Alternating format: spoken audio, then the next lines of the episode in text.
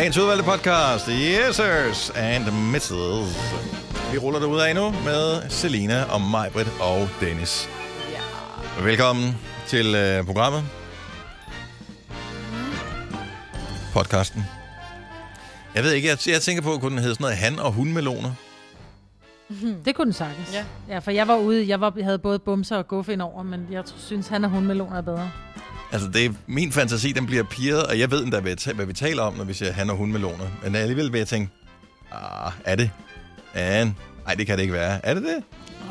Men det er det. Ja, alt kan købes for penge, som man siger. Ja. Han- og hun-meloner. Ja. Det er titlen på podcasten. Den brandgod en af slagsen. God fornøjelse. Vi starter nu. Godmorgen. Klokken er 6:06.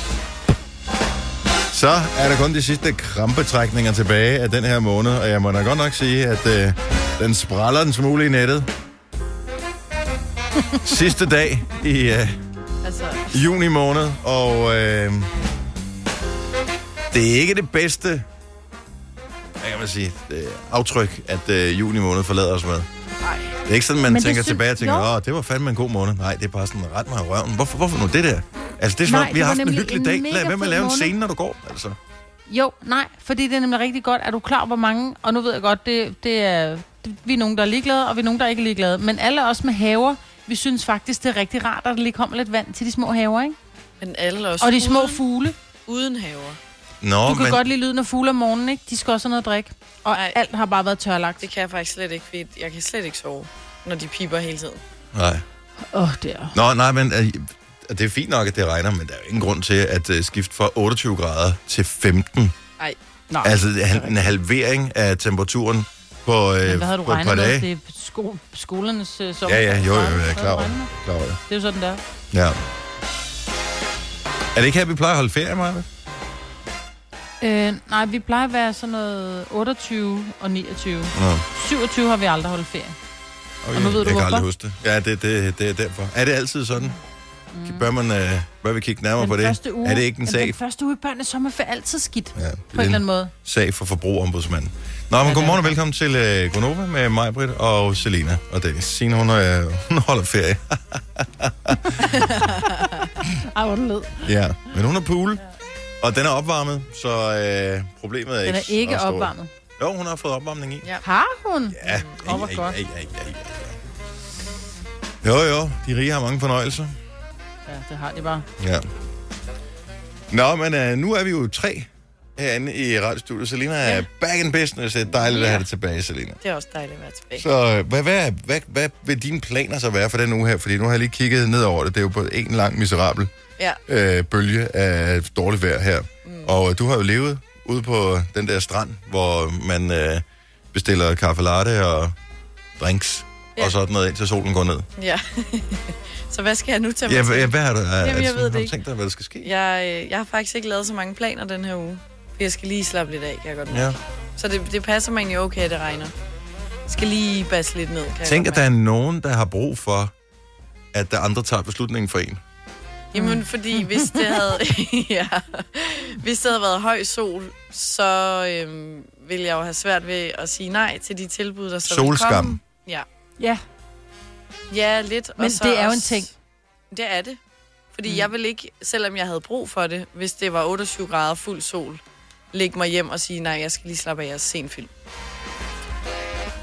Det vil bare ikke komme til at ske. Men man behøver jo ikke, fordi man er hjemme og ligger og ser en film. Altså, der er jo mange andre ting, man kan foretage sig. Ja. Og banke tøb i væggen. Men det er bare det der med at være indenfor, når solen skinner, ikke? Ja, det bryder sig mig ikke. Ja. Nu har jeg jo haft allergi, siden jeg var barn. Så den her periode, lige de der sådan et par uger omkring Sankt Hans aften, jeg gider ikke være udenfor alligevel. Og der er mange andre medallergikere, som har det på samme måde. Ja. Altså, det er bare ikke... Jeg har ikke solskam, jeg er ligeglad. Altså, fordi man kan ikke være udenfor, man er bare... Det er ikke engang sjovt. Så er det lige meget. Det er som om, at så er lidt regn, det er okay med det hele. Det kan jeg godt forstå. Og jeg tror, vi lavede meget godt program til i dag. I går, Margot. Ja, vi gjorde. Jeg synes, det er godt arbejde, gutter. Ja. Gutter. Altså, nogle gange, når man sidder der, vi er færdige med at sende radio her i den her næste uge, der sender vi til klokken 10. Og vi sidder færdige med at sende radio, og vi skal finde på sådan... hvad kan man sige, bare grundskelettet til, hvad vi skal lave dagen efter. Ja. Og så sidder man der og tænker, det ser sgu meget godt ud. Men man ved jo godt, at det er jo også lidt fordi, at... lad os bare blive færdige med det, og så kan vi tænke på noget sjovere, ikke? Og så møder man herinde her dagen efter og tænker, var det nu en god idé, eller blev den beslutning truffet lidt for hurtigt? Hvad lavede vi lige præcis? Var det lidt for nemt at tage den? Jeg tror, det er meget godt. Jeg synes, vi var gode i går. Ja. Ja, men jeg ved ikke, jeg har også været underligt motiveret til alle mulige forskellige ting her på det seneste. Jeg ved fandme ikke lige helt, hvad der sker. Eller på det seneste, det er sådan over en 3-4 dage, ikke? Altså mere længere tid er det ikke. Men selv sådan, at i går, jeg var fodboldtræner, og fodboldsæsonen er jo overstået i virkeligheden. Men i og med, at der er mange af de her drenge, som ikke skal nogen steder, fordi ferien ligesom foregår herhjemme i Danmark, jamen så har jeg sagt, jamen, så holder vi bare fodboldtræning på sædvanlige tidspunkter, så møder op, hvis I også til at spille.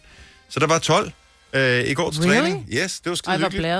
Og så når man står der 12, så, og jeg var den eneste træner, der var, så tænkte jeg, der er ikke rigtig nogen, jeg kan ikke, altså, jeg gider ikke stå og råbe efter dem, eller stå og...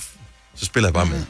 Så jeg spiller lidt med. Det er hyggeligt. Ja, det er hyggeligt, men jeg er faktisk lidt øm i kroppen i dag. Jeg tør slet ikke tænke på, hvordan det bliver i morgen.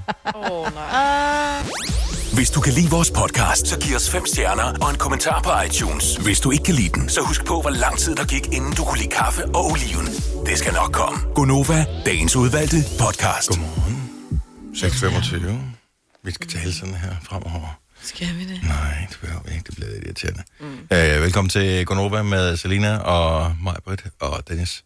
Har I jo lagt mærke til, inden vi går videre, at efter der var den her sag med cookies på hjemmesider, for noget tid siden, om at der var den der cookie-advarsel, men i virkeligheden kunne man ikke slå fra, hvilket ligesom var pointen med det her cookie-noget. Hvordan skal de tracke mig? Hvilke ting er det, de tracker mig med?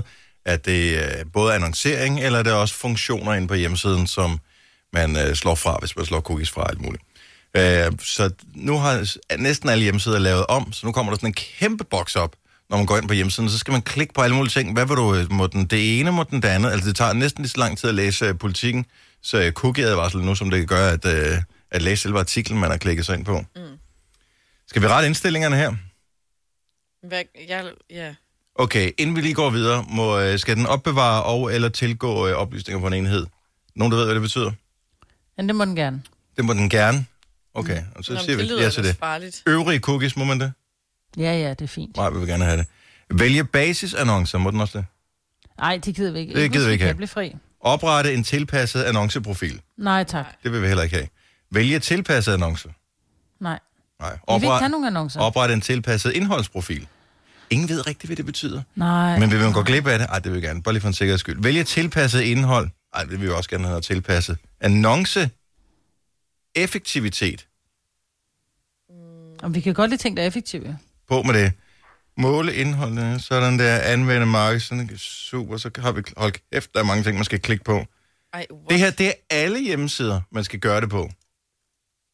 Hvis man vil sikre sig. Jeg siger bare altid, acceptere alle eller afvise alle, alt efter hvilket humør jeg lige er i. Ja, jeg er altid i at afvise alle, hvis der er mulighed for det. Ja, men det var fordi i starten tænkte jeg, at hvis jeg, så troede jeg, når jeg trykkede på afvise alle, så måtte jeg ikke komme ind på hjemmesiden, så det var sådan, så var der en dag, hvor jeg følte mig vildt våget og lige tog chancen. Men har I ikke også tænkt over det, når man ringer?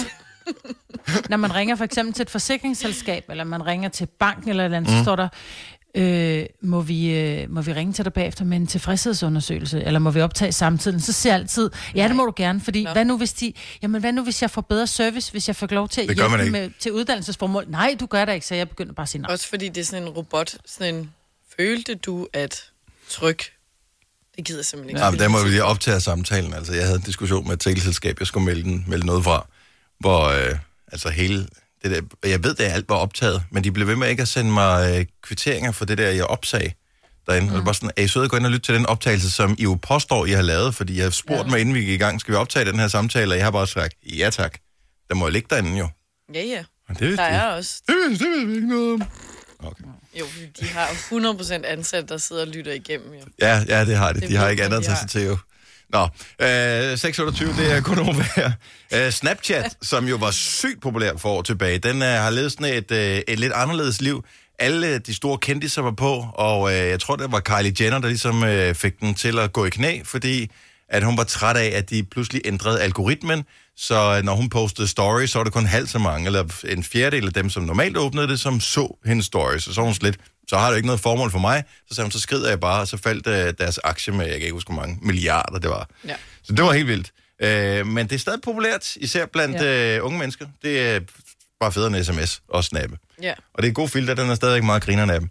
Men de har problemer med de der snapstreaks, og jeg tror ikke, mine unger er så fanget i det, men jeg ved, de har nogle streaks kørende, nogen af dem i hvert fald.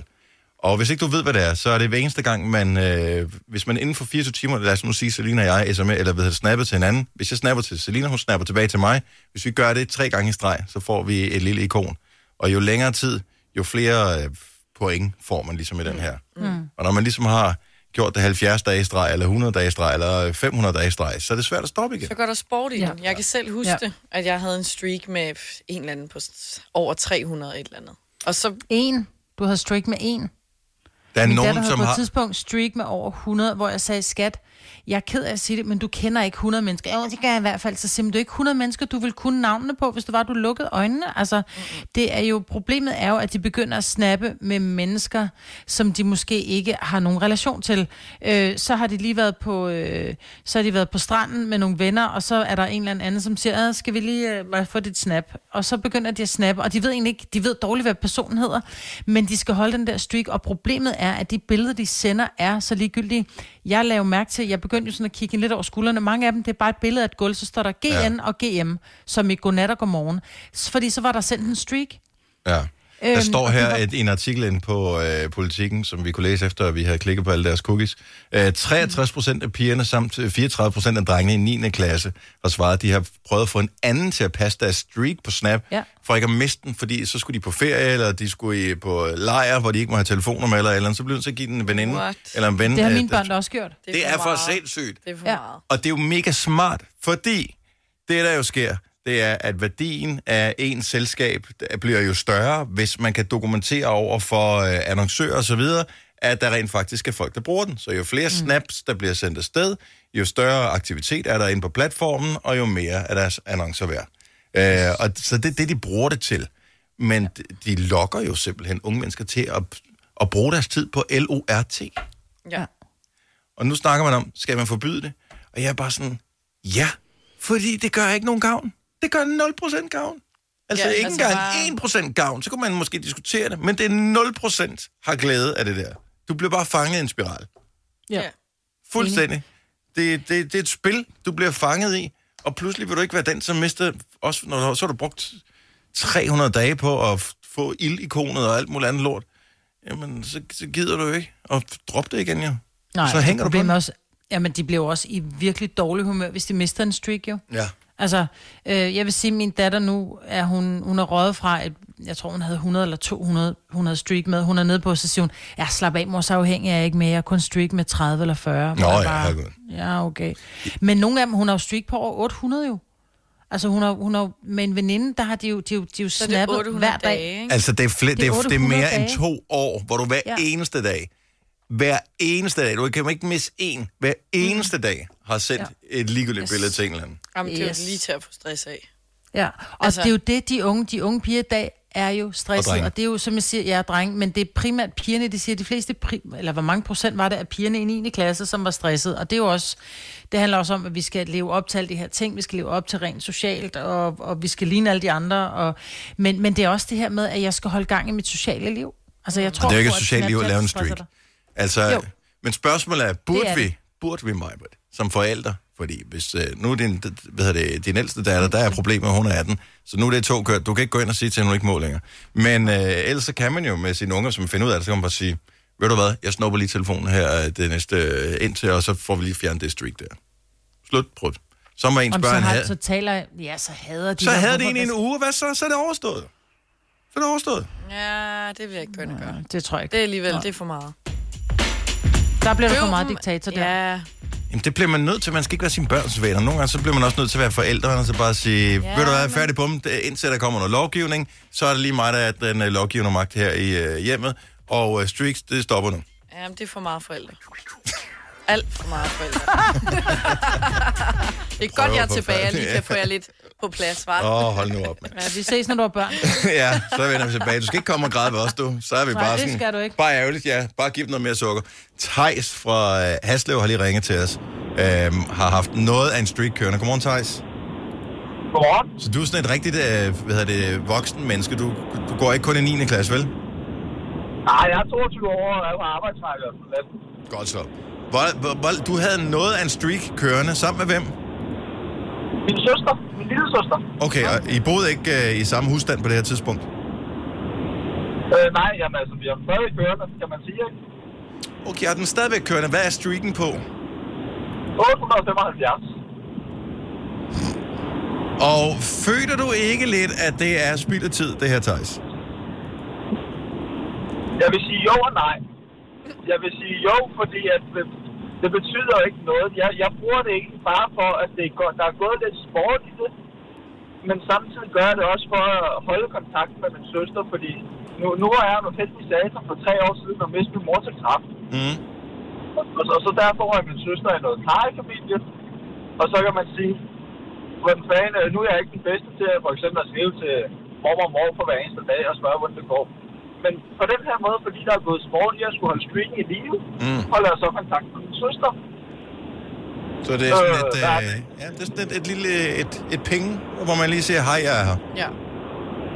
Ja, lige præcis. Og det kan nogle dage, så er det også bare sådan noget, godmorgen, godnat, og så er det ikke mere. Nej. Og mange gange sender min søster også bare mig, hvor hun har taget et sort billede, og så har hun bare skrevet et S.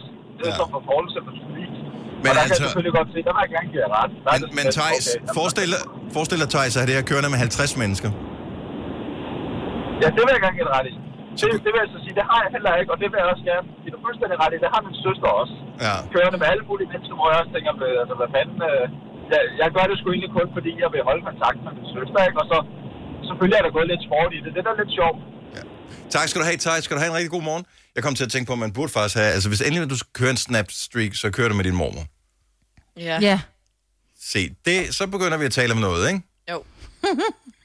Og, altså, når først du har en stor streak kørende med mormor, så altså, den stopper du ikke. Ja, jeg synes, jeg er stadig... Altså, mormødre og farmødre, der kan finde ud af at bruge en iPhone og emojis og sådan noget. Min mormor har stadig sådan en skub op. Altså... Skub op, ikke altså, ens, men telefon, nej, med telefon, sådan en... Okay, så det er ikke en smartphone, hun har? Nej, det har hun i hvert fald ikke. Hvad med en iPad? Nej, okay. Det kan hun slet ikke. Altså, min mor på 78, hun fik en iPhone i julegave for i år. Og når man er 78, så har man fået mange gode ting igennem livet af smykker og alting, ikke? Prøv min mormor, hun sad som en 5-årig og nærmest var ved at tude. Det er den bedste julegave, jeg nogensinde har fået. Ja, det er da den bedste julegave, som kan spille Fruit Ninja. Altså. Nej, prøv at høre, men hun er jo på, så hun på Instagram, så sidder hun, når jeg laver en story, så kan jeg se, så sender hun mig flammer, du ved. Så i stedet for lige at gå ind bare like den, så kommer der, sender hun flammer på min story. Jeg glemmer også, at min farmor på Insta, så hver gang jeg ser hende, så spørger hun ind til et eller andet, hvor jeg sådan, hvor ved du det fra? Det hører hun i radioen, Selina. Hvis du er en rigtig rebel, så lytter du til vores morgenradio-podcast om aftenen. Grønnova, dagens udvalgte podcast. Godmorgen. Hvis vi runder op, og det gør vi, så er klokken 7:07. Velkommen til, hvis du lige er frisk fra fad, lige kommet ud af en sarkofag og er klar til en ny dejlig dag, så er det en dag med masser af rain. Det er med andre ord blevet efterår i Danmark. Ja, på den anden dag i skolernes sommerferie. Så er det, som det plejer at være. Ja, men det er helt vildt. Velkommen til Grønnova med Majbritt og Selina og Dennis. Det er også der ligesom skal forsøge at holde grydende kog her til morgen. I weekenden, der købte jeg mig en ny hat, fordi at det der solskin, det er, når man ikke er så hårdfager. Er det ikke det hedder? Mm. Så Du kan bare sige, når man er blevet skaldet, ikke? Okay, whatever. Når man ingenting har på. Når man ikke har noget på ægget der. Så solen, den hamrer lige ned på, og man skal virkelig passe på. Og det er ikke altid, man lige har solcreme på det der, eller nok solcreme på. Så det er godt at have en hat. Mm. Og jeg var faktisk på udkig efter en ny cap af en eller anden art. Men så var jeg inde i en butik, og så var der den her sådan... ja, det er jo sådan en blød hat, jo. Og så tænkte jeg, nej, den prøver jeg, det er så meget griner noget. Og så prøvede den, så tænkte jeg, det er ikke helt dumt, men jeg kan ikke rigtig finde ud af, om det er dumt eller ikke dumt alligevel. Anyway, men det korte og lange er... Men du forklare, når du siger blød hat, hvad er det så, en bøllehat eller hvad? Nej, det er sådan en, hvad hedder den, en sixpence, sådan en? Det er sådan en Peaky Blinders hat, ikke? Ja, ja, en sixpence, ja. Ligesom, ja, fordi jeg tænkte nemlig også Peaky Blinders. Yes. Hvis du, det er godt, hvad du kan se til serien, men du har højst sandsynligt zappet forbi den, når du har siddet og kigget på Netflix. Ja. Den der gangsterserie fra, hvad hedder det, engelske gangsterserie, sådan fra starten af 1900-tallet. Du kan enten, Peaky Blinders-hatten, eller Landmand søger kærlighed-hatten. Nå, ja, de har dem sikkert også på. Det har jeg nu godt nok aldrig set. Bonderøven, kører han ikke også sådan en? Jo. Ja, han har også sådan en. Men er den ikke meget varm, tænker jeg? Nej, det er den faktisk. Den er lidt ligesom at have en cap på. Mm. Så, men den var meget cool. Og så var det, og jeg ved sgu ikke, om det er noget, der sker uafhængigt af hinanden, om det er en stor tilfældighed, eller tingene rent faktisk hænger sammen. Men pludselig i går, af uantagelige årsager, så kommer jeg til at tænke, jeg ved om ikke, de har nogle gode tilbud på Opel. Og så var jeg inde og kigge på Opel, altså bilmærket. Ja, ja. Og nu går jeg faktisk lige overvejer, om jeg ikke skulle skifte min bil ud til en Opel. Jeg tænker bare, at det hele det passer jo sammen, ikke? Altså med den der bløde hat, og med Opel og alting. Jeg er ved at være der. Hvorfor er blød hat en Opel? Jo, men det er det forstår jeg heller ikke. Opel er der sådan lidt blød hat bilmærke. Nej, Opel er en bowlerhat, altså. Nej. Ej, jeg synes Opel er en meget neutral bil. Nej, men det er også fordi, I to er meget bilsnobbet. Nej. Jeg kører Peugeot. Kia. Nå altså, ja, men ikke Kia. På den måde, men I har sådan... Selv. Nej, vi er wannabe-bilsnobbet. ja, præcis. Det er vi. Jamen, jeg mener det på den måde, I har meget sådan... stærke følelser omkring. Følelser og holdninger til biler og mærkerne, hvad de står for, hvad de kan og skal kunne, og så videre. Men det er også fordi, at jeg tænker tilbage, den eneste gang nogensinde, jeg har været involveret i, hvad kan man sige, et uheld i trafikken, det var lige efter, jeg blev konfirmeret. Jeg har lige fået en ny cykel i konfirmationsgave. Første dag, jeg cyklede på den, det vil sige om tirsdagen efter blå mandag, cyklede hjem fra skole, så blev jeg kørt ned af sådan en mand i en Opel, som havde blød hat på, som glemte at bruge sit blinklys og lavede sådan et herresving, man kalder det, sådan, hvor man sådan trækker ud til den ene side for, sådan lidt ud til venstre, for at virkelig kunne få den ind til højre. Altså sådan en gammel Opel. Ja, det var før servostyringen, og han var 80 år, ham der manden, ikke? Så derfor har jeg altid tænkt på Opel som en blød hatbil. Men det er ikke en blød hatbil. Men prøv at høre, de er... Den der, om jeg har en Peugeot eller en Opel, de er cirka lige kedelige, lige spændende. De har de samme features. Jeg kan spare næsten 1.000 kroner om måneden. Men prøv at høre, hvis du nu for eksempel så køber en Opel Adam... Ej, det kommer jo aldrig til. Du har 3 børn, det bliver noget lort. Ej, men det er en fræk lille bil. Nej, det er ikke. Men den er også kun 60 cylinder. Ikke til Dennis, ikke til en mand. En fræk lille bil. Nej, det er altså ikke en mandebil. Det er det da. Ikke. Mm-mm. Det kan det da godt være. Nej. Der vil jeg køre med... Der er der også mænd, der kører C1'er, altså. Jamen, det skal også stoppe. Det skal stoppes. Du ved bare, at de har Birkenstock på. Ej, er det i øvrigt en dårlig ting? Fordi nu har jeg lagt mærke til, vi var på Samsø, og så fik jeg prøvet på Birkenstock, og jeg synes, for at være helt ærlig, synes ikke, det var særlig rart at have på. Nå. Og så kostede det 750 kroner, så tænker jeg har det fint med en lille klipklap til 200 kroner fra Matas. Men... Jeg tror, de er mega gode. Jeg hader sandaler, og jeg hader ikke mennesker, der har sandaler. Det er bare ikke noget for mig. Men jeg synes, de er for hårde her på. Det er sådan noget helt andet. Men det jeg ville frem til, det var, at ligegyldigt, hvor jeg kiggede rundt, så havde alle fandme Birkenstock på, og det var par, der kom gående i Birkenstock, og det var både, hvor jeg tænkte, okay, de der, de gamle, fair nok, de har taget en ergonomisk sandal på. Ja. Men så kom der også, du ved, der stod en pige på færgen, hun var totalt tatoveret over det hele, med ring i næsen, og virkelig hun stod og dyrkede yoga midt på færgedækket. Mm-hmm. Og havde Birkenstock stående ved siden af sig, hvor jeg bare tænkte, what the freaking fuck. Men det er jo fordi, de er så nemme. Og bare lige det er en almindelig klipklap, eller en Crocs også, don't get me wrong. Altså, der er mange sko, der men hvorfor er Birkenstock blevet... Crocs, hvorfor er Birkenstock blevet så trendigt? Jeg har ingen idé. Jeg har ingen idé. Jeg kigger på dem, og så bløder mine øjne. Og så... Jamen, Birkenstock var sådan noget, sygeplejersker gik med for 5 år tilbage. Og så dem, som var sådan lidt... du ved, det var pædagoger og sygeplejersker, der gik i dem, fordi de var nemme. Men nu går alle i dem. Du er i gang med at fornærme alle vores lytter. alle vores lyttere mig. Jeg siger bare, hvorfor er de blevet så trendy? Det er ikke, fordi jeg fornærmer mig, siger ikke, de er grimme. Jeg sagde, jeg prøvede selv et par, men jeg synes, de var dårlige herpå. Jeg synes ikke, de var rare på. Så skal du lade Selina svare, for ellers får du ikke svar på dit spørgsmål. Nej, præcis. Det er jo ligesom, jeg synes, at højtallet jeans, hvor man får lang røv, er pissegrimt, undskyld mit sprog. Mm. Og det er også mega trendy, hvor I sådan, hvorfor? Der er ikke noget svar, det er det bare. Bum, færdig. Lev jeres liv videre. Jeg tror, danskerne synes, at de er gode herpå. Ja, de er gode, de er praktiske. Martin fra Skive har lige en god pointe i forhold til Opel og Peugeot. Hvad er dine pointer, Martin? Jamen, det er jo det der med, at du snakker om, nu er jeg begyndt at rokke. Det er begyndt at se på Opel. Det er jo lidt klart, når Opel og Peugeot, de bliver mere eller mindre samme sted tegnet i dag. Nå, okay. Så... Det kommer over PSA-gruppen sammen med Peugeot og Citroën, jo. Det er da også rigtigt, ja. Så der er lidt ligheder mellem de nye. Ja, og sådan en stage, så... nej, Opel er tysk. Opel, men det er de samme, men de samarbejder på kryds og tværs, fordi ellers så de har været ligget med røven i vandskorpen alle sammen. Alle de der bilproducenter, så de bliver nødt til at arbejde sammen. Det er rigtigt, det havde jeg fuldstændig glemt. God pointe, Martin. Ja. Så tak for det, og så nu kan jeg med ro i sindet og blød hat gå ned og prøve at køre en Opel i dag. Det kan du sagtens. Tak skal du have. God dag. Ja, tak lige meget. Tak, hej. Hej. Men hvad for en Opel skal det så være, Dennis? Ja, det er den der Astra stationcar. Det skal være lige så kedelig som den, jeg har nu. Men ja, og hvis du kan spare 1.000 kroner om måneden. Ja, 800, tror jeg. Et huskavning. Ja, tak. Marie fra Slagelse, godmorgen. Godmorgen. Og du er du Birkenstock-fan? Jeg er blevet det. Nå, okay. Jeg vil sige, jeg vil give mig godt fuldstændig ret, da jeg prøvede. Alle havde den ting, og jeg skal da også prøve. Og det var simpelthen så ubehageligt. Jeg tænkte, hvad er det, der sker med det?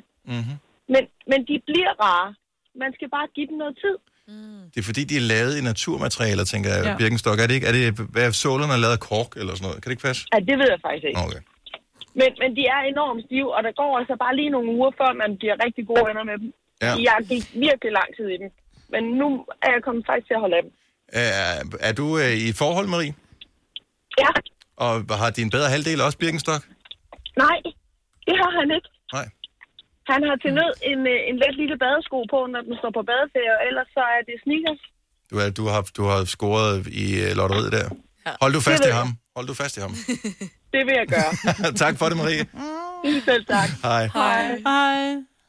Men det er jo fordi, at det er mest med mænd i sandaler, jeg har det lidt. Ja, den jeg kan det ikke. Men okay, nu har jeg købt en blød hat. Måske er jeg på vej derhen, man ved det ikke. Altså, jeg siger bare... Jeg ved ikke, hvad jeg skal sige, faktisk. Nej, det er den bløde hat, for at være helt ærlig. Har du set den? Så du et billede af det? Ja, jeg så den godt. Så det ikke meget fint? Altså, jeg vil hellere se dig på Birkenstock, end med blød hat. Nej, det kommer aldrig til at ske. Men blød hat og Birkenstock, og lige sådan en lynag-buks, så er det blevet sjovt. Hvad siger du til det billede der? Jamen, det klæder dig. Har du for meget at se til? Eller sagt ja til for meget? Føler du, at du er for blød? Eller er tonen for hård? Skal du sige fra? Eller sige op? Det er okay at være i tvivl. Start et godt arbejdsliv med en fagforening, der sørger for gode arbejdsvilkår, trivsel og faglig udvikling. Find den rigtige fagforening på dinfagforening.dk. Haps, haps, haps. Få dem lige straks. Hele påsken før, imens billetter til max 99. Haps, haps, haps. Nu skal vi have orange billetter til max 99. Rejs med DSB orange i påsken fra 23. marts til 1. april. Rejs billigt, rejs orange. DSB, rejs med. Hops, hops, hops. Der er kommet et nyt medlem af Salsa Cheese klubben på McD. Vi kalder den Beef Salsa Cheese, men vi har hørt andre kalde den Total Optur. Jeg gør det ikke det? Jo. Vidste du, at denne podcast er lavet helt uden brug af kunstige sødestoffer? Grønnova, dagens udvalgte podcast. Vi forsøger med lidt fælles hjælp, Majbritt og Selina og jeg, at brede lidt god stemning, fordi den bliver hurtigt udlagt, når man kigger ud af vinduet og tænker, er det der, jeg skal ud i dag? Hvordan gør jeg overhovedet? Altså, når man... Og det er lidt miserabelt. En paraply? Ja, paraply. Regntøj? Det har I jo tænkt over med paraplyer? Fordi det er lidt det er et smart produkt, og samtidig lidt irriterende. Fordi ofte, når man har brug for en paraply, så blæser det lidt for meget, til man sådan rigtig kan bruge den. Ja. Mm. Men problemet er med en paraply, du kan jo ikke lave en paraply i et stærkere materiale, end det du gør nu. Du bliver nødt til at have en, der siger fluff, og så går den i stykker, hvis det blæser for meget. Fordi hvis du laver en paraply, der er alt for standhaftig. Når vinden kommer, så bliver du hævet ud på vejen, eller kommer til at flyve dig ud af, ja, som sådan en anden faldskærm. Så det er jo en sikkerhedsforanstaltning. Ja, så det er en sikkerhedsforanstaltning, at de er slatne. Men det er bare rigtigt. Men der er det må også, det jo være, jo. Materiale. Der er nogen, der er mere slatne end andre. De der, hvor du trykker på en knap, hvor den så sådan... Haha! sådan lasersværagtigt, ikke? Det er jo de praktiske at have med. En springparaply. Ja, en springparaply, som du ligger her om håndledet. Ja. Men det er jo også dem, der bare altid går i stykker. Altså, ja, hvis, altså, jeg kan ikke tælle på en hånd, hvor mange gange jeg har stået og bandet og svoglet over den der, der bare er knækket den ene vej og knækket den anden vej, og så står jeg der helt drivvåd, ikke? Ja, og stængerne bliver til at lave et eller andet materiale, der kan holde til noget mere. Ja, fordi det, altså, de knækker altid. Altså, det hænger den halvt nede i den ene side, og det er den, du får flappet ind mod ansigtet, så du bare bliver, altså, hele tiden tiger lidt, ja, det regner stadig, ja, det regner stadig. Nå, men når det ikke regner, så skal vi have is. Og hvis det regner, så skal vi også have is for at trøste os over, at det regner. Yes. Og nogle mennesker er jo nærmest afhængige af det der stat til at putte ovenpå. Guf, kalder det. Ja. Og vi taler ikke flødeskum her. Nu taler vi udelukkende guf. Og det er ikke hverken for eller imod flødeskum kontra guf. Det er bare guf. Mm. Og guf er det der sådan... Ja, hvad fanden er det egentlig? Og hvor får man det henne? 70, 11, 9000. Man må kunne købe det i butikker, men jeg ser det aldrig nogen steder. Hvorfor jeg har prøvet at lave hjemmelavet guf, og det gjorde vi, hvor jeg bare tænkte, men det er jo egentlig bare pisket æggehvide og så noget rød farve i med et eller andet smag, ikke? Mm. Men det smager bare ikke, ligesom det gør, når du får det i isbutikken. Jeg ved ikke, hvordan de gør i isbutikken. Om, ikke, er, det noget, det. Er det sådan noget specielt pulver, man kan få? Altså ligesom når du køber en pølse ved pølsemanden, så smager den. Selvom det er den samme, som du selv kan købe ned i supermarkedet, så smager det bedre hos pølsemanden. Så det, jeg tænker, er det isbutikken, der bare har bedre guf? De har adgang til noget... En speciel måde at lave det på, eller... Altså, det vil jeg gerne vide. 70 eller 9000. Ja, fordi jeg... Så vidt jeg husker, jeg har arbejdet engang i en isbutik. Det er mange år siden. Nå. Ja, og der var det sådan en stor bøtte, ligesom hvis man køber... Ligesom de har i blandt selv slik. Sådan en kæmpe bøtte, du også selv kan købe. Ja. Ved grænsen eller... Så det var lavet? Så det var lavet. Ligesom du køber sådan 3 liter mayonnaise eller et eller andet til pomfritterne, så kører du også 3 liter guf. Det var ordentlig bøtte. Ej, hvor snød. Hvor... Men jeg ved ikke, hvor de køber det fra. Men ingen mennesker, ingen private kan jo administrere at have 2 liter guf stående. Nej. Altså, det er jo decideret farligt, jo. Ja, men lækkert. Jo, men du dør bare af sukkerchok, jo. Altså, fordi du stopper jo ikke. Du siger, okay, man kan ikke se, der er gjort noget indhug af det her, efter jeg har spist. Nu bliver jeg til at spise mere guf, og det udløber vel også på et tidspunkt. Ja. Ikke når der er så meget sukker i. Og hellere skide det ud end smide det ud, ikke? Ja, du er ret. Christian fra Holbæk, godmorgen. Godmorgen. Så du har boet til leje hos en, der havde en isbutik, så du ved lidt om det. Ja, altså en isbutik, rådbræd i grillbar, men ja, primært isbutik, ja. Lavede de deres egen guf, eller købte det et sted? Jamen, jeg ved, at hun købte i sådan nogle spande ude fra der gruppe. Jeg ved ikke helt, hvad det er, der er i de spanden, men det er i hvert fald noget, der lige skal piskes op. Der er magi i spanden. Det er det, der er. Nemlig. Og så pisker man det lige op en gang med en håndvægt, så bum, så er der guf. Og det er det helt rigtige guf, den lyserøde, gode, dejlige lækker guf, man ikke kan få nok af. Men nu siger du, at du pisker det op, så det vil sige, at hun køber en spand af et eller andet. Så er det sådan noget flydende materiale, man køber der, eller hvad? Ja, altså jeg vil sige, det er sådan lidt, kald det for en tynd guf, som du så pisker, så bliver den tynd. Okay. Nå.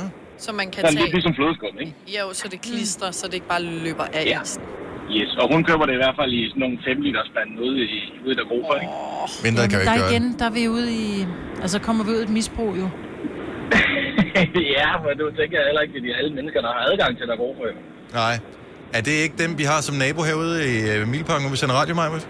Jeg har da grofferkort. Du siger bare til Dennis. Nå. Jamen, fremragende. Tak, Christian. Ja, velbekomme.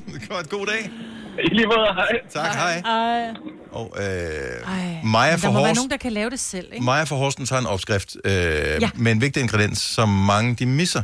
Den skal vi have lige om et øjeblik. Vi skal lige have Katrine fra Ringsted på først her, fordi hun har købt det i et sådan almindeligt supermarked. Godmorgen, Katrine. Godmorgen. Så du har købt guf i et almindeligt supermarked. Hvorhen? Jamen, jeg tror, man kan få det alle vejen. Altså Rema og Netto og Føtex og... det er noget, du kan gøre i kirken om søndagen, Katrine. Men vi skal vide. Sikker på, at jeg ved, at jeg kan købe det i Rema. Jeg er også 100% sikker på, at jeg kan købe det i Føtex. Ved du, hvad hedder det? Står der bare guf på bøtten? Det hedder guf. er en lille lyserød bøtte, der hedder duft, og så tager man det op i sin børn, og så blender man det, eller pisker det med en håndmixer, og så har du duft, ligesom du har i iskukken. Ja.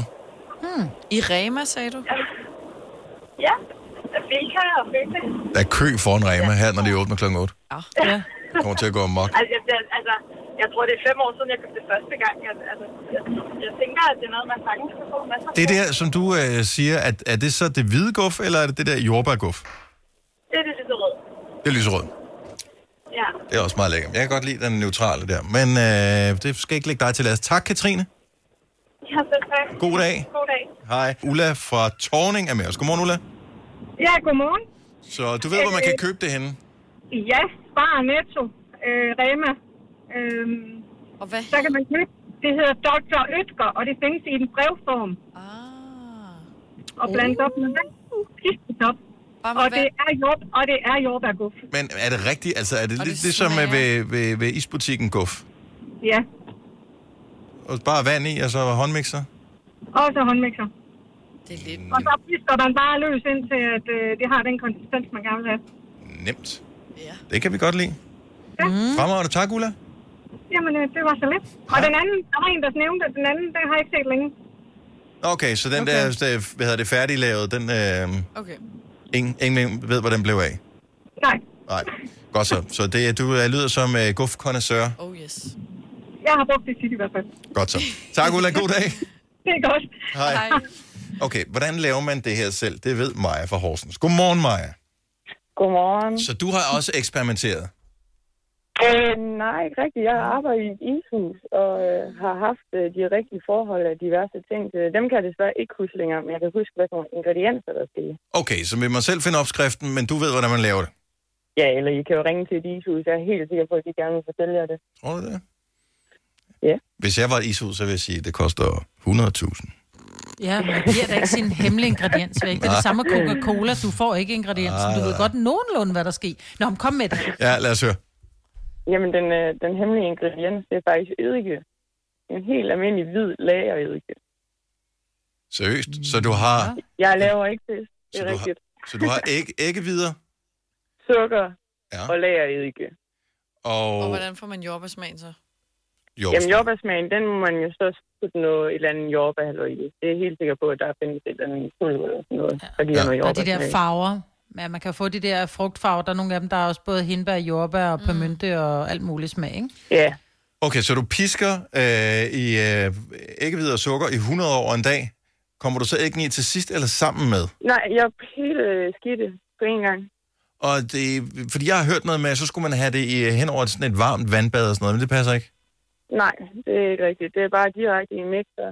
Æggehvide og sukker, eddike. Bum. Men er det ikke noget med, at eddiken bare gør det blankt?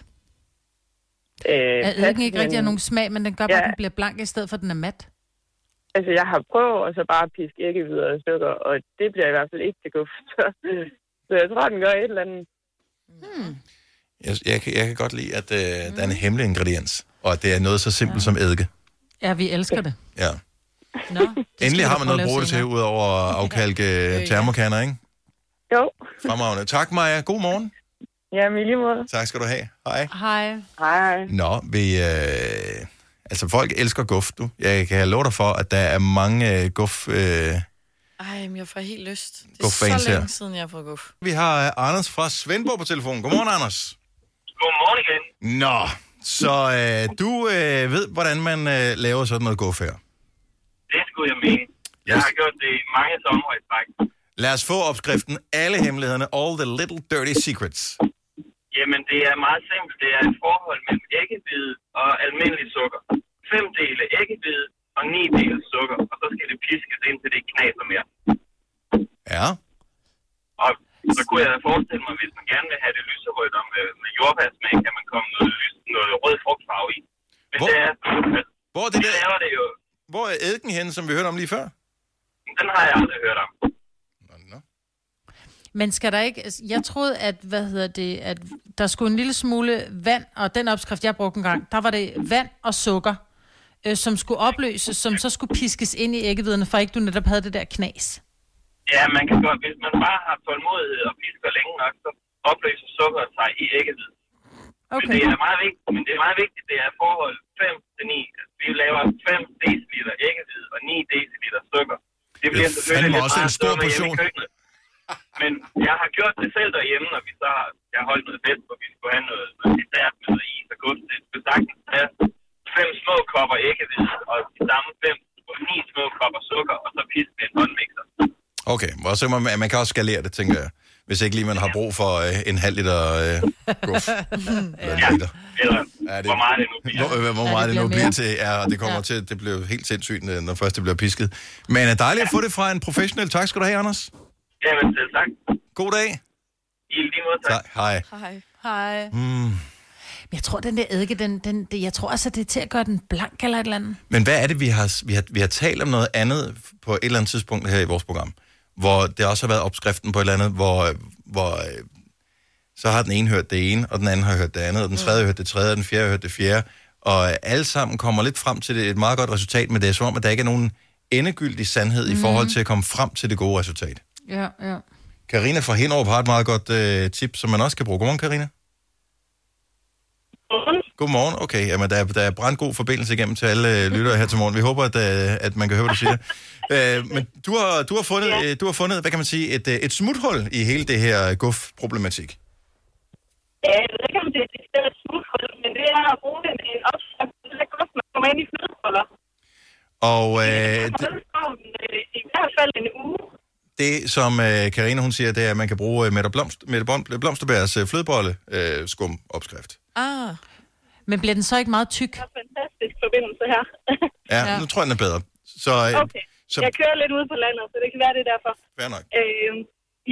Den bliver tyk, men man pisker jo længe, så den bliver ligesom, i hvert fald ligesom jeg selv oplever, den er i ishus og sådan noget, fordi du pisker jo bare mere luft i den. Ja. Men hemmeligheden ved det er, at man skal koge en sukkersirup, der skal være på en bestemt temperatur, som så skal piskes i æggeviderne, mens de bliver pisket, sådan så at de nærmest bliver tilberedt af den der varme sukker, sådan så at de holder formen. Ved du hvad, det var lige nemt, ikke? Så det var lige nemt med Anders. Ja.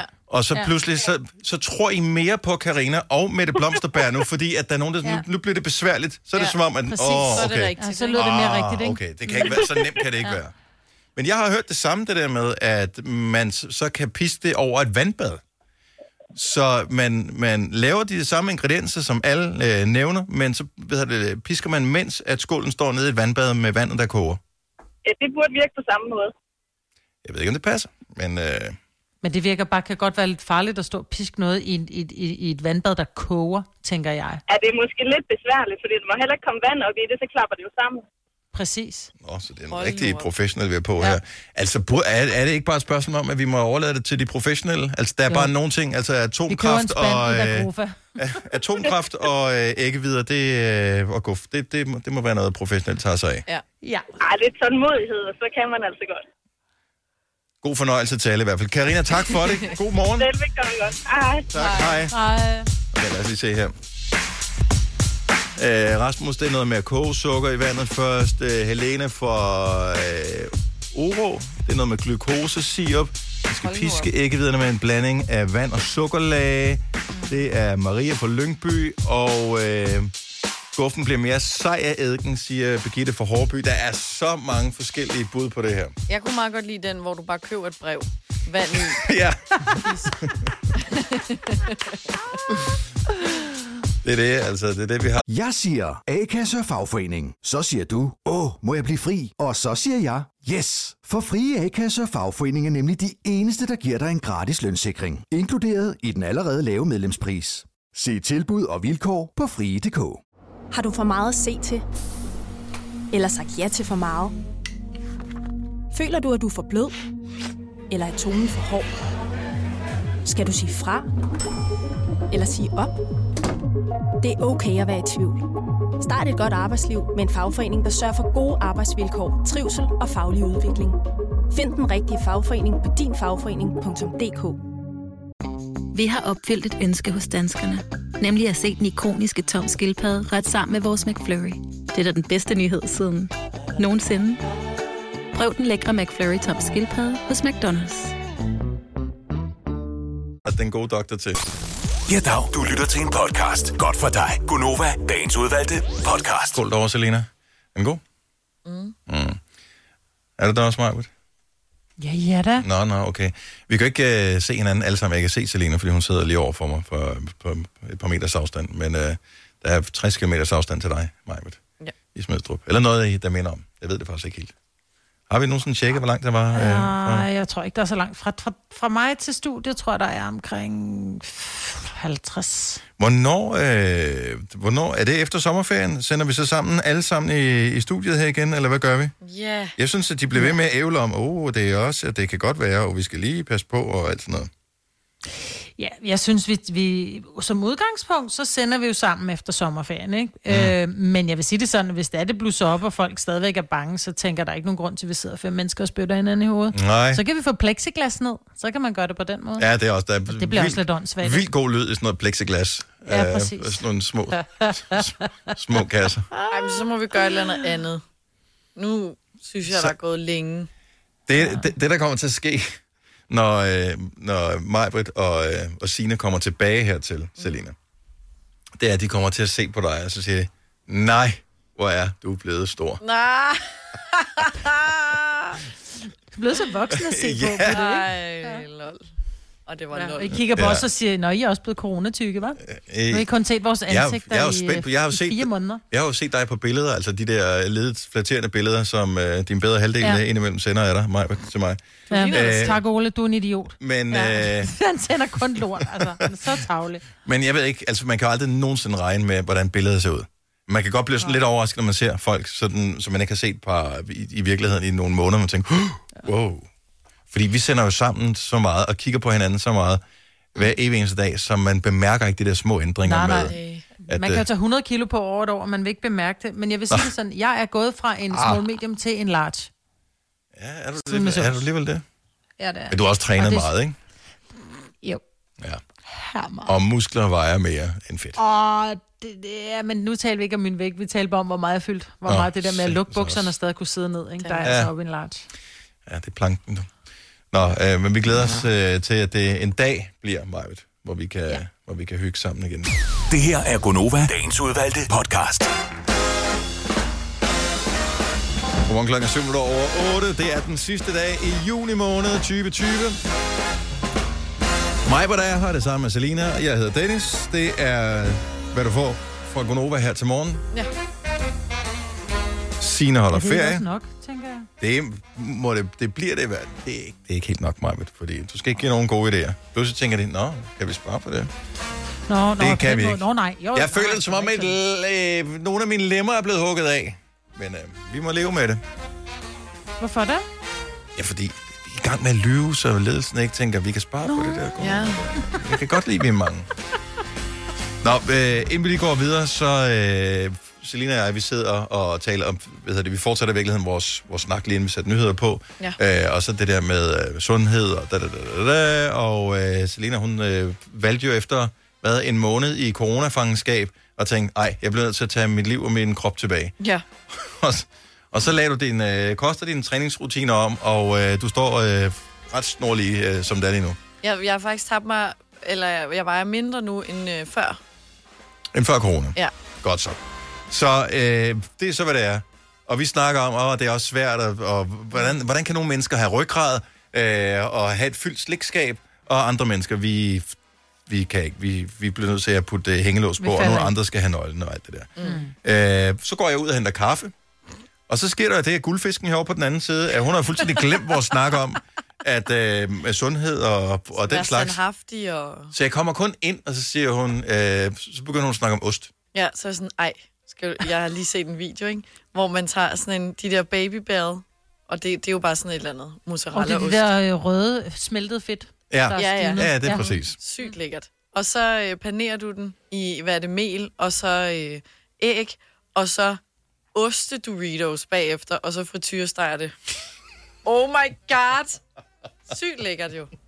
Bare sådan smeltet fedt. Men det er jo lidt... det er lidt som cheese tops, ikke? Altså, men det er ikke... Hvis du så også lige putter lidt chili i... Lad os tale om noget andet. Lad os stop. Vi skal ikke give nogen gode idéer. Vi taler også om guf her for lidt siden, men vi prøver virkelig, men vi er drevet af vores lyst. Vi ikke kan blive tynde, når vi laver det her program. Vi taler konstant om mad, og vi får hele tiden den der, nu er jeg også kun på gulerødder, klip til at babybell, og jeg er nødt til at gå og lave næste ostebølle med et øjeblik. Hvorfor virker det på den måde? Fordi hvis vi nu taler om træning hele tiden, så er det ikke sådan, vi får lyst til at løbe en tur.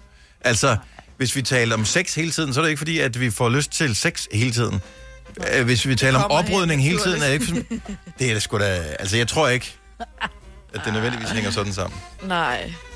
Så skulle vi til at tale om noget litteratur eller et eller andet, så vi ligesom kunne øge vores ligestal på programmet her. Vi har jo den der konstante sult, der ligger i os, vi prøver at dæmme. Ja. Og så når vi taler om det, så er det klart, så tændes ilden i os, ikke? Tændes ilden. Jeg kan love dig for, at det er en ukontrollerbar brand. Det er ligesom jordens indre, du. Det er tyngdekraften alene, som sørger for, at... Gud. Jeg ved ikke, hvorfor det er sådan her, apropos at spise usunde ting og sådan noget. Så sker der nogle gange det, at ens krop producerer flere affaldsstoffer, og så hænger de fast i huden, og så laver det sådan nogle små bumser rundt omkring. Jeg synes, det er et meget, meget privat projekt, det der med, hvis man har en bums et eller andet sted. Synes du det? En ting er, hvis du har den i ansigtet, eller hvor andre mennesker kan se den, og det er pissvært at lade være med ligesom at gøre noget og røre ved den og den slags der. Så er der dem der, som er i parforhold, hvor hun er bare sådan, hvad er det, du lige har på ryggen der? Så skal hun sidde og pille ved sin partners ryg. Og jeg er sådan lidt, okay, fair nok. Hvis man er et par, så må man gerne den slags. Jeg vil ikke vide noget om det, hvad andre gør, men jeg forestiller mig, at det er noget, der sker. Men den anden vej rundt, hvor manden, ligesom ordner kvinden, og lige sidder op, jeg ved ikke, om kvinder har den slags på ryggen, men så lige siger, der var der lige en, den popper jeg lige. Det sker det nogensinde? Ja, det gør det. Men jeg tror, det sker, det sker kun, hvis du føler dig virkelig tryg ved din partner. Fordi, de fleste af os har jo, vi har jo ikke bumser decideret på ryggen. Altså, det er lidt urenheder, ikke? Men du kan jo godt have en lille hudorm eller en lille ting, for de fleste har et lille hul ind i huden, og så kommer der snavs og creme og lort ind i, og den kan man godt lige trykke, ikke? Jeg havde en veninde, hvor vi gjorde det. Nej. Altså, så sad vi om... Nej, men prøv at høre her. Og ikke det var en veninde. Fordi netop, at min veninde, det var lige meget, om hun synes, at jeg var lidt disgusting, fordi hun var jo lige så disgusting. Ja. Men det er okay for en mand at have en hudorm eller en bums på ryggen. Den kan vi kvinder godt lige poppe, og det er fint nok, og det gør ikke noget. Men mænd skal ikke vide, at vi også har det. Så derfor så har der jo aldrig været nogen af de kærester, jeg har haft, som har fået lov til at trykke noget som helst på mig. Men, og det er jo mærkeligt, så møder jeg Ole, og så bare sådan et, skat, jeg har lige noget der, kan du ikke lige se? Ej, men det er sådan en, kan du så ikke lige trykke den? Altså, jeg tror, det handler om at føle sig tryg med sin partner. Men jeg tror også lidt, den ligger i, at... Jeg tror, mænd gider ikke. Kvinder er mere bevidste om, at vi har en bums, eller leder efter dem, hvor mænd, så er det sådan, kan du ikke lige... På nogle områder, der er det tydeligt, at mænd nedstammer fra aberne, og kvinder ikke så tydeligt. Men lige på det punkt, der er det jo, der har vi måske the missing link af en eller anden art. Det er der, hvor kvinder, de bare, man får lyst til at, når du siger sådan noget der, jeg får lyst til at give dig et abonnement på bananer, eller et eller andet i den stil, fordi det er det til. Men det er det. Men vi kan jo godt lide at pille. 70-11-9000, hvis du er mand, og med glæde popper den på din kvindelige bedre halvdels ryg. Jeg har aldrig hørt om mand, der gør det på kvinde. Jeg har gjort det på veninder, og de har gjort det på mig, og omvendt, og jeg gør det også på min bror med jævne mellemrum. Nej. Jo. Ej, det er simpelthen, det er for... Jeg synes, det er for... Nej, men heller det er der nogen, der gør det, fordi Dennis, du kan have 700 huden på ryggen. Hvis ikke der er nogen, der gør dig opmærksom på det, eller fjerner dem, hvad vil du så gøre? Det er da synd for, at man skal gå rundt med den bums på ryggen. Det er ulækkert. Nej, det er ikke synd. Det er ulækkert. Det er ulækkert at have uren hud på ryggen. Du er da nødt til at gøre noget ved det. Nej, men ikke på den måde, men hvis du ikke gør noget ved det. Ja. Enig. Jeg vil da hellere have, at man ligesom får vedbrug, at du har en hudorm på ryggen. Jeg trykker den lige for en hudorm, kommer du ikke af med? Det er jo ikke ligesom en bums, der går i sin mor igen. Der er så stærke, Majbritt, at hvis man lige flexer en gang, så popper de af sig selv, ikke? Nej, de skal væk. Ja, det skal de. Nanna fra Esbjerg, godmorgen. Godmorgen. Du har en bedre halvdel end mand, som faktisk godt kan, lide det her. Jeg ved ikke, om han nyder det, men han kan godt lide at gøre de ting. Han kan godt lide at trykke ting. Jeg ved ikke lige, hvor han har det derfra, men jeg bryder mig absolut ikke om at gøre det på ham. Okay. Men han kan godt have den der med, at nu ser han lige en lille ting, og så trykker han bare helt vildt meget. Okay. Det kan han godt lide. Er det noget, du har trænet ham til, eller er det noget, han kunne, inden du fandt ham? Jeg ved ikke, om det er noget, han har kunnet, inden jeg fandt ham, men det er bare noget, der er meget kommet meget naturligt. At hvis jeg har siddet i en top, eller i et bog, eller et eller andet, og han lige sidder og kigger, så kan han godt sige, jeg trykker lige den her, og så kan han godt sådan... Altså, så kan han gerne nærmest tvinge mig ned, og så trykke flere ting. Det er meget, meget fjollet. Men jeg kan godt sige det. Jeg siger, at jeg kan da lige kigge, om der er et eller andet, hun lige kan trykke, fordi jeg synes, det er meget hyggeligt. Men, og det er jo fordi, Nanna, at det er jo faktisk det er jo dejligt at blive rørt ved, jo. Mm-hmm. Præcis. Og du kan ikke se på ryggen, om du har 27 røde mærker efterfølgende, så du er ligeglad. Ja, ja. Jeg er fuldstændig ligeglad. Jeg kan ikke se det. Altså, og hvis han synes, det er hyggeligt, så er det okay. Så gør han bare det. Det er meget fint. Tak, Nanna. Hold du fast i ham. Ja, det gør jeg også. Hej igen. Hej. Men jeg tror, du har ret. Det er ikke så naturligt, at det er den anden vej. For det er okay for en mand at have... det er også okay for en mand at have et hår, der sidder et eller andet ureglementerbart sted, ikke? Men hvis vi kvinder vil finde ud af, at vi lige har et lille hår på brystet, eller på skulderen, eller et eller andet, du ved. Bare sådan langt vidt, så bliver vi sådan helt... Oh my god! Fordi vi er bange for... Så I indkalder jo også en hel hær af sandhedsvidner, mens I piller af. Ej, se hvad jeg er. Altså, jeg ved ikke. Ja. I finder et eller andet fællesskab i at vise freaky ting. Niklas fra Lyngby fortæller til gengæld noget meget, meget, meget forstyrrende netop nu i forhold til min verdensopfattelse. Godmorgen, Niklas. Godmorgen. Nå, fortæl lige noget.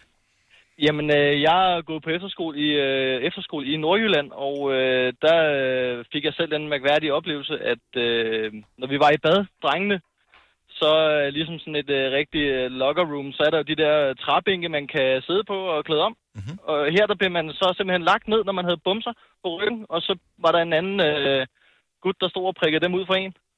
Sådan. Så der var simpelthen sådan et broderfællesskab omkring rene rygge? Jamen, det var noget gymnastik efter skole, så det var noget med at have så pæn hud som muligt, og ingen hår under armene og andre steder. Det er sgu og så heller ingen bumser på ryggen samtidig. Ja. Jeg er en lille smule rystet i min verdensopfattelse, men du siger det så naturligt, så jeg begynder efterhånden at tro på det. Ja, men jeg begyndte jo også at vende mig til det. Jeg var jo også sådan lige til at starte med meget chokeret. Ja. Er du så, fortsat efterfølgende? Er det sådan, at hvis du har en kammerat, er det sådan, hvis du ser, at han lige har et eller andet på ryggen, så skal jeg ikke lige snuppe den, eller? Nej, der hiver vi bare i hårene, og så spørger vi, om det er lige eller ulige. Og så trækker vi. Nej. Hårene på ryggen eventuelt. Eventuelt. Tak skal du have, Niklas. Velbekomme. En dejlig dag. Tak for ringen. Lige både tak.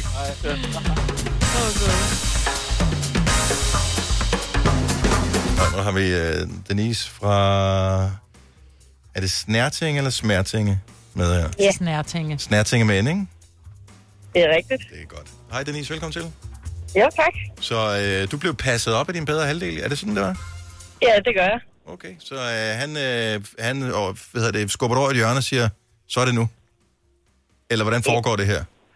Jamen, det starter egentlig med, at så tjekker jeg lige ham efter, og så siger jeg, kan du lige kigge mig på ryggen? Fordi jeg synes lige, der er noget herom. Og så, så fortsætter han bare med at tjekke. Er du, Denise, ligesom mig på der? Og dengang, at Jojo var ansat her også på samme måde, altså I opsøgte jo lige frem sådan nogen, der poppede bumser på hinanden. Ja, men der er jo en dame, som hedder Dr. Pimple Popper, og hun er på Facebook, og der kan man altså se, men det er lige før, at der kan det også godt blive for meget for mig. Selv for mig kan det blive for meget, for nogle af dem er så store, så de skyder over 2 meter, når hun trykker. Ej. Altså, det bliver for meget. Det er så... det bliver for meget. Det er men for det meget. Der med, hvor der er sådan en lille en, hvor man sådan kan fornemme nogle gange sådan en hudorm, som bare bliver ved med at komme op. Det synes jeg er sjovt. Ja, det er hyggeligt.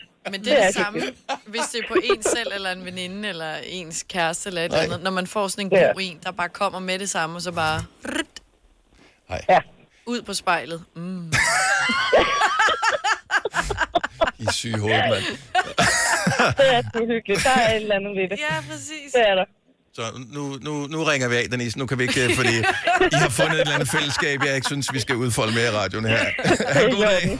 I lige måde. Tak, hej. Hej. Der mistede vi alle vores mandlige lytter. Hvis du kan lide vores podcast, så giv os 5 stjerner og en kommentar på iTunes. Hvis du ikke kan lide den, så husk på, hvor lang tid der gik, inden du kunne lide kaffe og oliven. Det skal nok komme. Grønnova, dagens udvalgte podcast. Jeg ved godt, vi forsøgte at tale vejret op for et øjeblik siden, men det kan man ikke, hvis man har ferie. Vi er jo dejligt privilegerede, at vi arbejder den her uge og næste uge, hvor det ser ud til at være miserabelt. Hvis du holder ferie lige nu, så er det ikke så sjovt, for man kan ikke bare tage et sted hen, som man plejer. Sidste år var det meningen, at jeg skulle holde ferie i Danmark, og så var vejret lige pludselig ligesom det er her, hvor det var sådan efterårsagtigt, og tænkte bare, det kan jeg ikke. Nej. Det kan jeg ikke. Og så fandt vi en afbudsrejse, og så tog vi afsted. Men den mulighed, den er der ligesom ikke i år. Så jeg vil bare høre fra dig, holder du ferie netop nu, er lidt i panik over, at vejret ikke rigtig er med dig? Eller er du okay med det, eller hvad er din plan egentlig? Ja. 70, 11, 9000. Der er jo ikke mange sommerhus, tror jeg, tilbage at lege. Nej, det er der ikke. Og, altså, jeg tror, alle dem med indendørs pool, de er i hvert fald taget. Ja. Nå, men det var, altså, sommerhus er jo mega hyggeligt, men der er ikke mange kvadratmeter typisk. Og hvis man er sammen med familien, og havde regnet med, at man skulle en tur, så kunne man gå til stranden, eller man kunne gå hen på legepladsen med ungerne, eller hvad det nu er, man skulle prøve at hyggelige aktiviteter hen og se nogle lokale seværdigheder. Eller hvis ikke du gør det i et sommerhus, så er du bare i et hus i en uge, eller 14 dage. Ja, men til at starte med, så kan man godt få det sådan, ej, men det er også hyggeligt, unger, så hvis der er en brændeovn, så kan man tænde op i brændeovnen, og vi kan spille nogle spil, og skal vi så ikke bage en kage og sådan noget, men når man så, du ved, skal bage kage på 3. dag, og spille et spil igen på 3. dag, så bliver man bare halvuvenner, ikke? Jeg hader spil. Altså, jeg elsker spil. Mest hvis jeg vinder. Ja, altså, det er derfor. Ej, men så hellere se en god film, ikke? End at sidde og... Ja, men det er jo også nemt, fordi du har ikke... altså, hvis du skulle på ferie med din far, for eksempel, og din bror, så kunne I nok godt blive enige om en film. Men hvis du som voksen har et børn på 5 og 7 år, eller et eller andet, så tænker du bare, jeg dør indeni, hvis jeg skal se Frost en gang til. Jeg skulle lige til at sige det. Præcis. Hanna fra Hundested, godmorgen. Godmorgen. Du er på vej på sommerferie? Ja, jeg er på vej på sommerferie. Og... jeg er lige på vej... Ja, jeg tænker bare, fordi vejret og... Ja, jeg var bare hen og hente min søster fra Frederiksberg. Ja. Og så skulle vi have mødtes med min mor i lufthavnen og en tur til Grækenland. Dejligt. Nu kan vi i stedet så bare over til Esbjerg til min mor. Og Esbjerg er også dejligt, men... men det er ikke sådan helt det samme. Og vi har, og det der, jeg skulle pakke, det var også sådan lidt, jeg har pakket badetøj, jeg har pakket gummistøvler, jeg har pakket halstørklæde. Altså, var det bare typisk Danmark, ikke? Jeg var sådan, Men hvad er din forventning til ferien? Altså, det er jeg sgu egentlig meget spændt på at høre om, fordi at man har normalt en forventning om sommerferie. Man kigger lige i kalenderen en uges tid frem og ser, hvordan ser det ud. Og så har man en forventning. Hvad er din forventning nu? Jamen, min forventning er, at jeg har brugt alle mine ting. Vi skal helt sikkert ud og bade. Det har vi aftalt. Lige meget, hvordan vejret er. Men jeg tror da også, at jeg har brugt mine gummistøvler, og jeg tror da også, at jeg har brugt min halstørklæde. Og planen var, at vi skulle slå parasoller op ude i haven og ligge der med vores hjemmelavede margariter. Men det tror jeg ikke, vi gør helt så meget. Det vil jeg også indenfor. Ja, men hvis det regner, så parasollen kan jo da stadig bruges. Jamen, du forsøger at tale noget op, som ikke kan tales op til lige. Ja, men når man har margariter, altså, det kan det bare. Så gider man bare ikke ligge ude i en våd have, og så bliver den vandet, og så drypper vandet igennem duen, og så er det pludselig sådan totalt vandet margarita, og så har vi balladen, ikke? Ja, okay. Ja, men kan alt det der, når man pakker til sin rigtige ferie, så har man jo den der med, jeg har sådan en lille kuffert med normalt, jeg pakker meget lidt, netop når man skal sidde. Og jeg har jo sådan 2 store IKEA-poser med nu, altså, fordi... jeg netop bare skulle have alt med. Normalt, når du tager på ferie, så er det sådan lidt, bare det er nødvendigt, så køber vi resten, hvis det er, ikke? Ja. Men det gode er, at du behøver ikke bekymre dig om du kan lukke din IKEA-pose. Det er bare ind i bilen med lortet, ikke? Ja. Det er faktisk rigtigt. Daniel fra Kolding, han forstår ikke det, vi snakker om. Godmorgen, Daniel. Hej. Altså, du har ikke dårlig vejr i Kolding, eller hvad? Og du er ikke ligesom os andre fanget i Danmark? Nej, jeg kan slet ikke forstå, at I snakker om det der. Det er da bare at gå ind og tage hotel.com, og så finde en af alle de lande, der er blevet åbent nu. Og så er det bare afsted, det er meget billigt, og så tager du til Hamburg eller Amsterdam og flyver derfra. Jamen, det er godt... lige før, det er billigere end normalt. Men Daniel, der er jo bare lige det i det, hvis du tager til et af de lande, hvilket er nærmest alle lande, som er på no-go-listen, så ryger du i 14 dages karantæne, når du kommer hjem. Der er ikke nogen af dem, der er i no-go, så længe de er i EU nu. Sidst jeg tjekkede med vores virksomhedsretningslinjer, så var der. Hamburg, det er Tyskland. Og så flyver du en tur til Grækenland, som har mindre smittetryk end der i Danmark. Ja. Og jeg vil sige, de græske øer, der er tæt på lige 0. Og de er godkendt nu, så du ryger ikke i karantæne. Ja, måske. Jeg ved ikke, jeg skal ikke sidde op i sådan en metalskrog sammen med 300 andre hostende og hakkende passagerer, men altså, vi er forskellige. Men tak, Daniel. Det var så lidt. Tak. Hej. Hej. Altså, de laver om på de der regler hele tiden. Men, men der er rigtig mange lande, der er åbnet op. Jeg tror, altså Sverige er stadig lukket, og så er der et land mere, hvor de siger, det, der må du ikke tage hen, men hvor det er blevet, du godt må der hen. Men det er igen det der med, som man siger, du skal også derhen. Hvis en ting er at tage sin bil og sige, så kører vi til Norditalien. Men stadigvæk så sådan lidt, Italien har også et meget højt smittetryk på et tidspunkt. Har man overhovedet lyst? Og jeg tror, det er der, den ligger. Mm-hmm. Ja, altså, men det er også lysten. Du kommer hjem med helt hvid om munden, fordi du har haft mundbind på i 14 dage. Ja. Eller helt besværet bare, ikke? Altså, ude i lufthavnen, det er anderledes, så du skal have mundbind på i lufthavnen. Og det ene og det andet, så heller... Ja. Diana fra Karp, I har aflyst ferien simpelthen. Ja, det er vi jo nødsaget til. Hvad gør I så? Altså, skulle du have ferie lige nu, eller hvad? Vi skulle have været afsted her til sommer. Vi har en campingvogn i Florida, vi købte sidste sommer, og så købte vi en bil her i vinter derovre, så vi har det, vi skal bruge. Vi mangler bare kan flyve derover. Så vi er blevet enige om at arbejde alle sammen, også datteren, der lige er færdig med 9. klasse. Så vi knokler derud af og arbejder, og så regner vi med at tage den helt store tur næste gang. Ja. Når vi nogle gange kan komme derover, men det bliver ikke forløbet jo. Så du har ikke engang pres over, at vejret det er ligesom er slået over i kedelighed? Der er en grund til, at jeg flygter fra Danmark, for jeg synes faktisk altid, vi har lortevejr om sommeren. Ja. Det har vi faktisk ikke, men altså, man har bare virkelig høje forventninger. Det er sådan lidt, okay, jeg har verdens højeste skattetryk, jeg skal fandme også have en ordentlig vejr, når jeg så endelig ikke skal arbejde og tænke på det. Jamen, jeg synes bare ikke, man kan planlægge og sige, ved du hvad, vi har ferie i uge 28, der skal vi til stranden. Det var så ærgerligt, det var den uge, det regnede, ikke? Ja, præcis, du har ret. Så der er det sådan lidt, så vil jeg hellere være 100 på, at der er bare godt vejr. Jeg kan godt forstå det. Jeg kan godt forstå. Altså vil jeg sige, Florida, der kan du altså også blive ramt af noget af, af nogle vand. Ja, orkan eller andre små ting. Ja, det kommer an på, hvornår man er der jo. Ja. Så, så bare er der langt nok tid, så når det bliver godt vejr igen, ikke? God arbejdsløst i hvert fald, Diana. Tak for ringet. Jo, tak. Tak, hej. Tak skal du have. Hej. Tak, hej. Jeg tror, der er mange, der vælger den der ting. Christian fra Holbæk gør det også. Godmorgen, Christian. Godmorgen. Så du siger bare, lad være med at holde ferie. Så skal man ikke spille på det. Jamen, det er da det nemmeste. Der er aftalt med arbejdsgiver, når der er ferie. Det er noget, skolebørn og skolelærer, de holder, og så vi andre, vi kan få lov at arbejde imens. Og så har man ikke alle de problemer med at tænke over, hvor skal vi tage hen, hvad skal vi lave, og hvorfor skal vi kede os i 14 dage, altså glem det. Men må jeg spørge dig, har du børn? Jeg har 3. Er de okay med det? Altså, hvor parkerer du dem henne? De har bare 6 uger sommerferie. Nej, fordi altså, jeg kan sige, jeg har kun den ene af dem på, og de to af dem med en eks, så det vil sige, de to af dem der har jeg jo så i 14 dage. Og så ryger de en uge til farmor og farfar, fordi det vil de rigtig gerne, ikke? Ja. Så den anden uge, jamen, der har konen derhjemme, hun har så ferie, ikke? Så de tager ud og laver en masse ting og sager. Men jeg blev så fritaget for alt det ballade, ikke? Jeg kan så bruge weekenderne i stedet for at få at tage på stranden og ting og sager. Jeg hører dig engang, jeg bliver fritaget for ballade. Ja, alt det der ferieballade og stress, og man står op hver morgen, og hvad fanden skal man lave? Og... Men Christian, lad os nu sige, at det ikke var sådan noget vejr, som det er lige nu. Vil du så ikke sige, ferie, det lyder faktisk som en meget god idé? Nej. Nej, du kan bedre lige arbejde end holde ferie. Jeg kan bedre lige arbejde, fordi ved du hvad, jeg kører lastbil 15 timer i døgnet. Og jeg har det bedste klima overhovedet.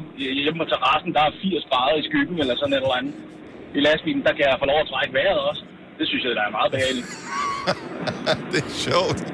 Tak, og jeg behøver ikke at tage til udlandet, for ved du hvad, jeg kommer til Sverige næsten på ugenlig basis alligevel, i forhold til arbejde. Ikke? Så jeg får sgu se det, jeg skal se. Det er free strokes, som man siger. Christian, rigtig god tur. Tak fordi du lytter med, og god dag. Ja, tak og lige måde. Tak skal du have.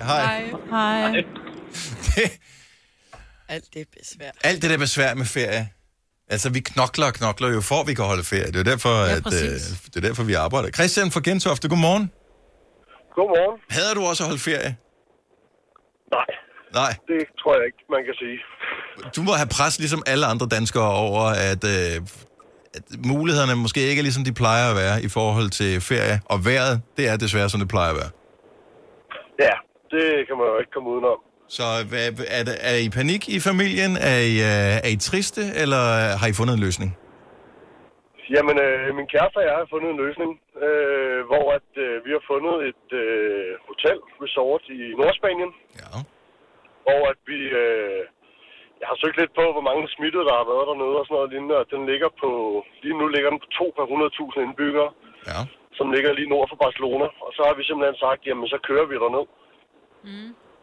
En pæn tur. Er der langt, mand? Det er det. Der er 20 timer. Hold da op. Men heller 20 timer i bilen inden ferie. Yeah. Ja, det kan man selvfølgelig også anskue det. Der er nok heller ikke så meget trafik i år, som der plejer at være. Men kan I høre, hvordan vi ser ferie? Når der vi ser ferie, så ser vi jo sol. Så det handler ikke om, at vi skal slappe af. Det handler om, at vi vil have sol. Ja.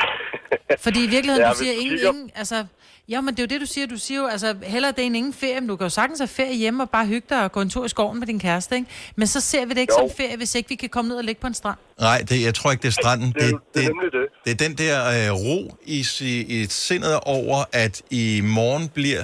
cirka som jeg forventer, det bliver. Jeg skal ikke tage stilling til, om det bliver 15 grader og stærk blæst, eller om det bliver 25 grader og solskin. Så det der med, at man kan... Man ved, hvad man får, og det er den afslapning, som er god for en. Så tror jeg, at så er landet dybest set ligegyldigt så godt. Altså... Det er fuldstændig ligegyldigt i bund og grund. Det er bare fordi, at jeg kan godt lide, det er lidt varmere end i Danmark. Ja, præcis. Man behøver ikke at bekymre sig om, at man skal gå og fryse. Altså... Prøv så meget energi på at gå og fryse. Ja. Hele tiden, hele året. Og vi talte med Hanna for et øjeblik siden, som har pakket 2 af de der blå IKEA-poser med forskellige tøj, fordi hun skulle holde ferie i Danmark. Og det kan jeg godt forstå. I stedet for en lille kuffert med en klipklap og lidt badebukser. Ja. Mm. Ja, præcis. Vi kører forbi et outlet på vej derned i Tyskland, så vi køber lidt ekstra shorts og så videre. Så vi skal ikke pakke det store. Husk nu, at når man kører på ferie sydpå, så ligesom man skal have de der orange eller gule veste med, man skal have advarselstrekanten i bilen, så skal man faktisk også nogle steder have mundbind. Så sørg for, at I skal have mundbind med i bilen. Ja, hvis man skal ind på en tank eller noget, ikke? Ja, men det er vi skal have mundbind på i offentligheden. Ja. Så hvis vi skal ud og spise og sådan noget dernede, ikke? Så der er bare nogle regler, man lige skal være... Det har vi jo bare valgt at acceptere. Ja. Hvordan spiser man med mundbindet på, bortset på det? Ja, det er jo så et godt spørgsmål. Ja. Flydende. Jeg tænker, at vi skal en tur i blenderen. Ja, og så bare sure i. Så er vi sure, Sangria all the way. Christian, god ferie. Kør pænt. Tak for det. Tak. God dag. Ja, lige måde. Hej. Jeg siger A-kasse og fagforening. Så siger du, må jeg blive fri? Og så siger jeg, yes. For frie A-kasse og fagforening er nemlig de eneste, der giver dig en gratis lønssikring. Inkluderet i den allerede lave medlemspris. Se tilbud og vilkår på frie.dk. Har du for meget at se til? Eller sagt ja til for meget? Føler du, at du er for blød? Eller er tonen for hård? Skal du sige fra? Eller sige op? Det er okay at være i tvivl. Start et godt arbejdsliv med en fagforening, der sørger for gode arbejdsvilkår, trivsel og faglig udvikling. Find den rigtige fagforening på dinfagforening.dk. Vi har opfyldt et ønske hos danskerne. Nemlig at se den ikoniske tom skildpadde ret sammen med vores McFlurry. Det er da den bedste nyhed siden nogensinde. Prøv den lækre McFlurry tom skildpadde hos McDonalds. Hvis du er en rigtig rebel, så lytter du til vores morgenradio-podcast om aftenen. Grønnova, dagens udvalgte podcast. Vi er i gang med den sidste time, Grønnova for i dag, på den sidste dag i juni måned 2020. Med Majbritt og Selina og Dennis. Velkommen. Hvis du lige er stået op, eller lige er nået dertil, hvor der var en radio i din nærhed, så er vi glade for, at du har valgt at bruge lidt tid sammen med os. I løbet af den næste time, der skal vi tale om en vigtig lyd. Det gør vi lige om et øjeblik. Allerførst vil jeg bare lige sige et stort tak til alle dem, som deltager i vores 2 Facebook-grupper, som nyder stor succes lige for tiden. Det er blandt andet Grønnovas sene nytårsforsæt-gruppe. Vi kan stadig nå det. Den blev lanceret for knap et års tid siden, og har vel i omegnen omkring små 1000 medlemmer, tror jeg, noget andet stil. Og der er bare lige et par succeshistorier, som jeg gerne vil dele. det er en nytårsforsætgruppe forstået på den måde, det handler ikke om træning som sådan. Det kan være alle former for nytårsforsætter. Men mange har med udgangspunkt i træning eller personlig sundhed af en eller anden art. Og man deler ligesom sin, hvad det måtte være, løbeture, eller sin optur, eller nedtur, eller gåtur, eller cykling, eller hvad man nu er til. I går der var der lige et par fine oplæg. En af medlemmerne, som hedder Signe, delte, hvordan hun har tabt på et års tid 34 kilo, og var helt op at køre over, at hendes BMI for første gang i over 15 år var som normalvægtig. Og som hun selv skriver, hun husker ikke, hvornår det gik galt. Nej. Nu kommer det svære selvfølgelig at holde vægten, som hun også udmærket er klar over. Men jeg synes bare, det er inspirerende. Og hvis du mangler noget... Er det ikke sikkert, du har brug for at tabe 34 kilo? Måske har du brug for at tabe 5 kilo, eller tage 5 kilo på. Det kan også være en mulighed. Ja, ja. Men bare det der med... At der kan jeg godt hjælpe. Men bare det der med at bakke hinanden op, det synes jeg er meget godt. Så Signe, hun var en af dem. Jesper var en anden, som hørte af fast podcastlytter, har han fortalt, at han har hørt alle podcasts, vi har udsendt nogensinde. No. Minus 35 kilo. Jeg ved ikke helt, hvornår han gik i gang med det her, men han skriver bare, at han har fået noget godt ud af sin coronatid. Så jeg formoder, at han har brugt længere tid på at tage 35 kilo. Ikke desto mindre. Sindssygt flot resultat. Ja. Og bare det der med at se begge, altså både Signe og Jesper, de har været så søde at poste før- og efterbilleder. Det jeg godt kan lide, det er, at du kan se glæden og positiviteten i deres ansigt på begge billeder. Mm. Så det er ikke sådan, at de er triste på det ene billede, og kun glæder på det andet billede. Så det er sundhed, de er gået efter. Det er ikke en glæde, de skulle finde i det her. Den har været der hele tiden. Ja, så. Og det kommer til at gå op og ned. Ja.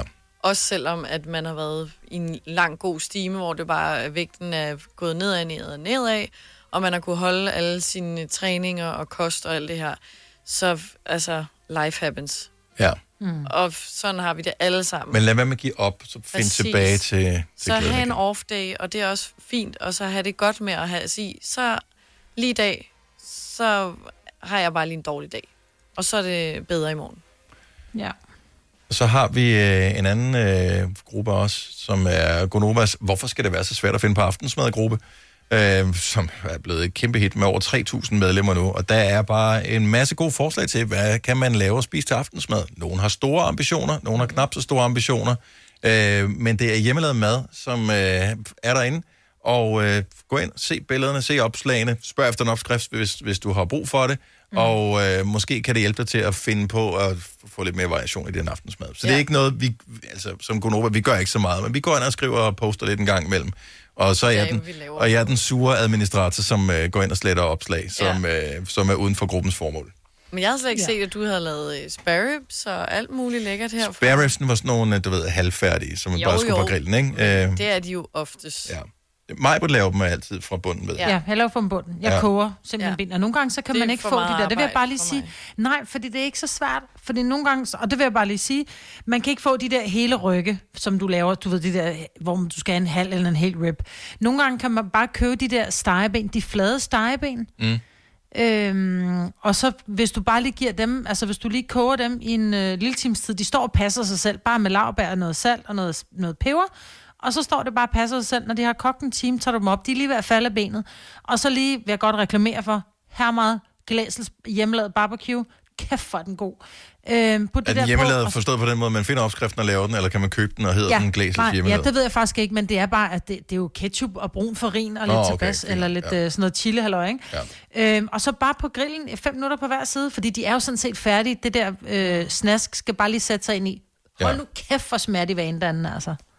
Du er på. Kan jeg mærke mig, Abed? Ja, det er jeg. On fire. Jeg får helt lyst. On fire. Jo. Ja, spare ribs, men jeg køber altså også bare de der færdige. Jeg grillede spidskål forleden dag. Okay, for smag. Okay, ja, spidskål? Det har jeg ikke prøvet, men jeg elsker spidskålsen i ovnen. Eller nu røg vi ned i madfælden igen. Ja, jeg vil virkelig bare fortælle om de der grupper der. Jeg synes bare, det er hyggeligt, at vi kan være en del af vores lytters liv, også når vi ikke sender radio. Jeg synes bare, at der er så mange mennesker, der er gode til at inspirere hinanden. Ja. Så tidligere brugte jeg ikke Facebook-grupper særlig meget. Det er faktisk det eneste, jeg bruger Facebook til nu. Det er grupperne der, jeg synes, det er hyggeligt.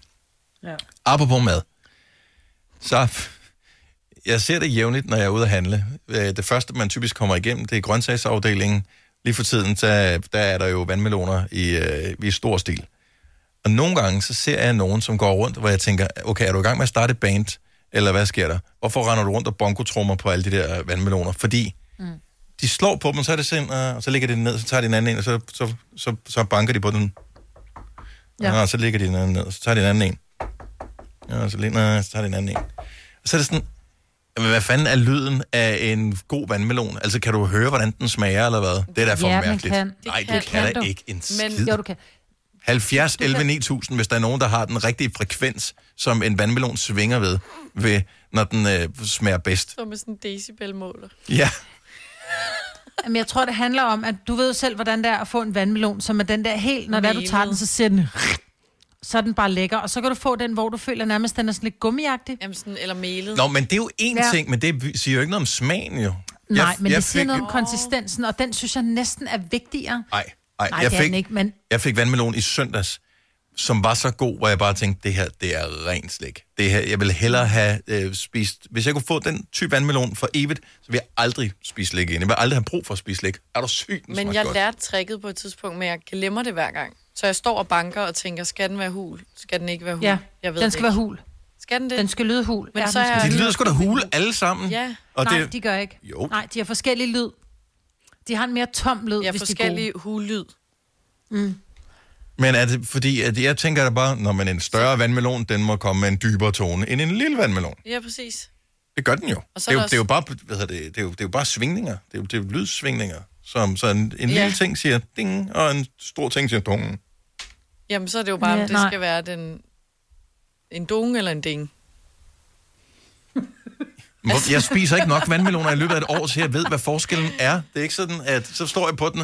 Nå, men så kan jeg da huske den lyd til evig tid. Men det er den, jeg skal gå efter. Vandmelon er så lækkert, men så, du spiser bare ikke særlig meget af det, fordi så har du fået den ene gang om året, du køber vandmelon. Så er det en dårlig, hvor man så tænker, ja, lige meget. Jeg skulle have købt den med dunge i, ikke? Ja. Charlotte fra Frederikshavn, godmorgen. Godmorgen. Er du vandmelon-bongo-spilleren over dem alle? Det skal jeg love dig for, ja.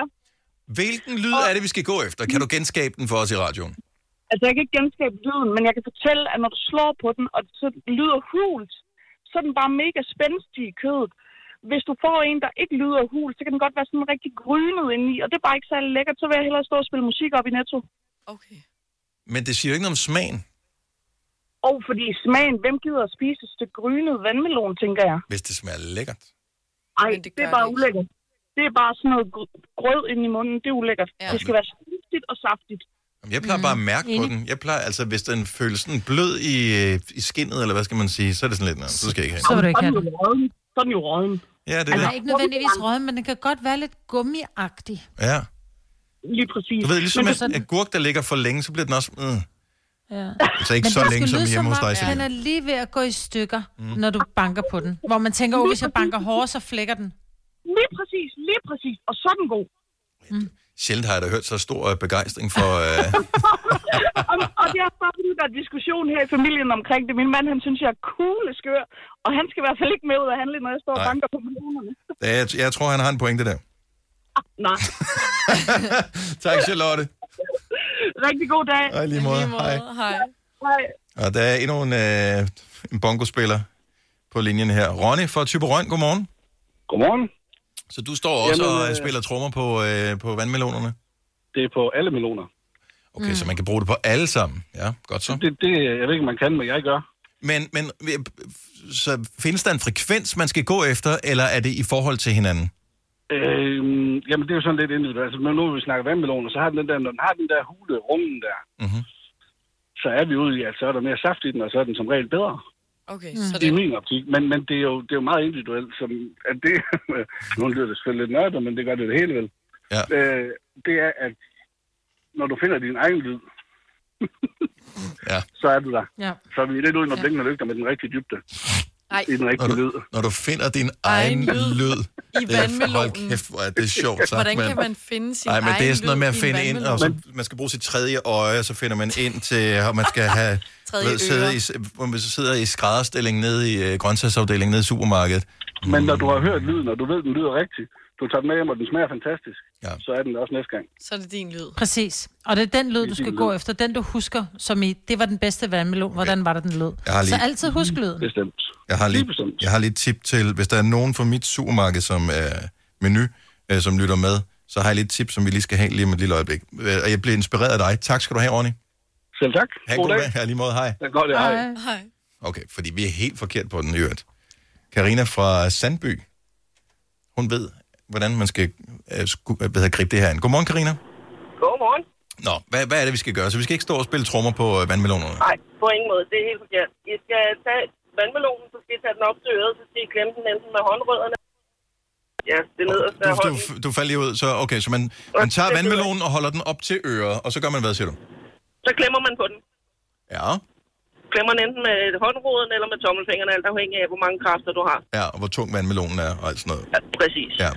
Når den knaser, siger agtigt, mm-hmm. Så er den der. Så hvis ikke man kan knase den, så er den ikke færdig, eller hvad? Det er fuldstændig korrekt. Men så får du en vandmelon, som har været trykket på af 6.000 mennesker, hvis du skal stå og trykke hårdt til den knaser jo. Nej, fordi så hårdt trykker du slet ikke for den knaser. Fordi hvis den er rigtig moden, så trykker du ikke særlig hårdt. Hvis ikke du kan knase den, så læg den ned, læg den tilbage. Så det er ikke de små fisk. Så det er det grønne, der skal knase, eller hvad? Nej, ja, det ved jeg faktisk ikke. Jeg tror nok, det er det røde, der knaser. Ja, indeni, og så kan man høre det gennem skallen. Kan jeg forestille mig? Vi hører det mest sindssygt hørt. Jeg købte en vandmelon, som var gul her forleden.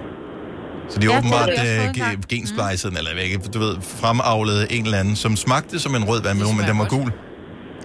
Det var... Okay, jeg ved så ikke lige, hvordan de skal lyde, men... Nej, det var mindblowing. Mindblowing, jeg siger det. Nå, men okay. Risikerer man at blive smidt ud af grøntsagsafdelingen, hvis man står og lytter til grøntsagerne derinde? Jeg er ikke blevet det endnu, men jeg har haft medkunder, der er meget nysgerrige på, hvad der er fanden, jeg laver med den vandmelon. Ja. Du er jo en decideret vandmelonvisker. Ja. Præcis. Det kan du skrive på dit... Og i øvrigt andre meloner, hvis honningmelon, galia-melon, dem skal du lugte til. Når de lugter sødt, så er det god fin altid. Okay. Kæft, vi får gode melontips her. Ja, det er helt vildt. Tak, Karina. Jamen, velbekomme. Tak, hej. Og tak for god radio. Jo, tak. Hej. Hej. Okay, skal vi have en mere på her. Charlotte fra Thy. Godmorgen. Godmorgen. Så du har lært noget i Afrika? Det har jeg. Jeg har været der 2 omgange for nogle år siden, og der lærte jeg, at man skal faktisk slet ikke høre, om den er hul. Man skal se på farven. Hvis den er gul i enden, så er den moden og saftig. Og jeg har altid valgt dem fra, for jeg troede, det var de dårlige. Men det er det ikke. Det er de gode, og det har virket hver gang siden. Så, det har jeg også hørt. Så gul i enden, så er den... Jamen, det er jo der, hvor de har ligget og blevet modnet i solen. Men jeg synes bare i dag, for at være helt ærlig, bare lige for at knække den der, at de er alle sammen, de har alle sammen en gul plet, men de lyder forskelligt. Så for dem. Ja. Så har vi balladen der. Så har vi balladen igen. Ja, men så tag den, som har din lyd, Majbritt, som er gul i enden. Find din lyd. Her har det simpelthen virket, og jeg har altid valgt dem fra, for jeg troede, de var dårlige. Men det er godt, vi blev klogere, uden sådan rigtig for alvor blev klogere her. Ja. Tak, Charlotte. Ha' en god morgen. I lige måde. Tak, hej. Vi skal tale med en kok, fordi han ved måske noget om det her. Jonas fra Stege. Godmorgen, velkommen til. Godmorgen, Stege. Så du er syr på det? Ja, nogenlunde. Mm-hmm. Det bilder mig selv ind i hvert fald. Så okay, det her det bliver for sindssygt. Så du siger, at vandmeloner har forskellige køn? Det har de. Der er hanner og hunner. Okay. Og ligesom med mennesker, så er hannerne de små og runde, og hunderne de er aflange og lidt mere slanke i det. Smalle. Ja. Og det her med, som vi hørte dem snakke om før, med at de er gule i enden, og nogle er ikke så kønne og sådan noget, det er faktisk dem, man helst skal gå efter. Ja. Er det hannerne eller hunderne? Ved vi det? Det er fordi, at den der gule plet, de hænger på sådan en bus, så hænger de ned på jorden. Så den der gule plet, det er faktisk dem, der hænger længst ned på jorden, hvor de ikke får noget sol.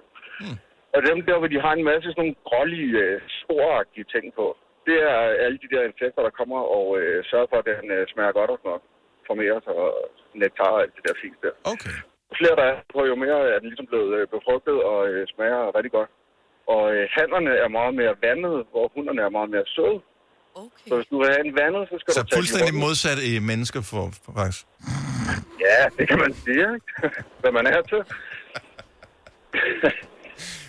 Men de sødeste af dem, det er hunderne, og det er de lange og lidt slanke i det, hvor hannerne er meget mere vandede. Okay. Så altså, hvis vi vil have dem, der er faste og søde, så er det de aflange damer, eller så er det de små, tykke, vandede mænd. Ja, og der er sådan en stor gul plet i enden, og en masse af de der grålige spor på fra insekterne. Så er det rigtig godt. Så kører det derudad. Ah, det bliver godt. Så vi skal gå efter de grimme. Ja, det er lige meget. Det er jo ikke skallen, du skal spise. Nej, det er fint. Du har ret. Det er rigtigt. Det er altså kloge ord. Ja, det er fremover. Det er sådan, det er. Tak, Jonas. Jamen, det var så god dag. Og i lige måde. Hej. Jeg har bare lige en idé, fordi min menu, og sikkert i hele landet, har sådan nogle arrangementer, hvor så er der whisky-smagning, eller så er der vinsmagning, eller andet. Hvad med, kom ind og find din egen lyd i vandmeloner? Mm. Fordi problemet er, at du kan ikke huske lyden fra den næste gang. Men hvis du så kommer ind og siger, okay, nu spiller vi den her dunk, dunk, dunk, og så spiller vi den dunk, dunk, dunk, og den her dunk, dunk, dunk, og så popper de den ene og den anden og den tredje, så kan man smage. Den, der sagde dong, dong, dong, smager sådan her. Den er ikke lige mig. Dong, dong, dong. Ja, den tror jeg mig. Det var lige mig. Det var min lyd, det her. Nå, så alle skal stå og lytte til den samme vandmelon. Så lytter man til sådan et udvalg af vandmeloner, så finder man den. Fordi det er jo forskellige smag til forskellige mennesker. Ja. Ja, du har ret. Det er en virkelig dårlig dag. Jeg forsøger bare at udvikle et nyt forretningsområde her. Det var bare en tanke. Tusind tak til alle, som pitchede med den her, og happy vandmelon eating. Vidste du, at denne podcast er lavet helt uden brug af kunstige sødestoffer? Grønnova, dagens udvalgte podcast. Det er sådan lidt sommerplan, vi kører på nu her. Og når vi siger plan, så kender du Grønnova. Der er jo ingen plan. Skråplan. Ja, i bedste fald er det skråplan. Nej, den skal jo have et ding på det der. Skal jo have et ding på den der? Okay. Hvor den er med ding. Ja, jeg ved det godt. Men det er fordi, jeg forsøger at være lidt mindre ding-slutty. Så det er lidt nære med det nu her. Nå. Kasper, vores producer, som jo har en masse gode idéer, men som også på det seneste er blevet virkelig gammel i sit udtryk. Altså han begynder at interessere sig for ting som havearbejde. Han visner indvendigt. Ja, det gør han. Han synes, vi skulle tale om en dag, det der med skjorter og lange ærmer, og hvor meget man må smøge dem op. Og så tænkte jeg, det er lidt kedeligt at tale om, for jeg går aldrig med skjorte, men så jeg, og Selina så det også, at vores kollega Daniel Cesar, han forleden dag postede i sin Instagram-story en, jeg tror nærmest det var sådan en kavalkade af billeder, hvor han havde en tanke om, at det var da for dumt at købe kortærmede skjorter, fordi man kunne jo bare tage en langærmet og smøge den op, så var det jo ligesom at have to slags skjorter i en. Nej, det er det ikke.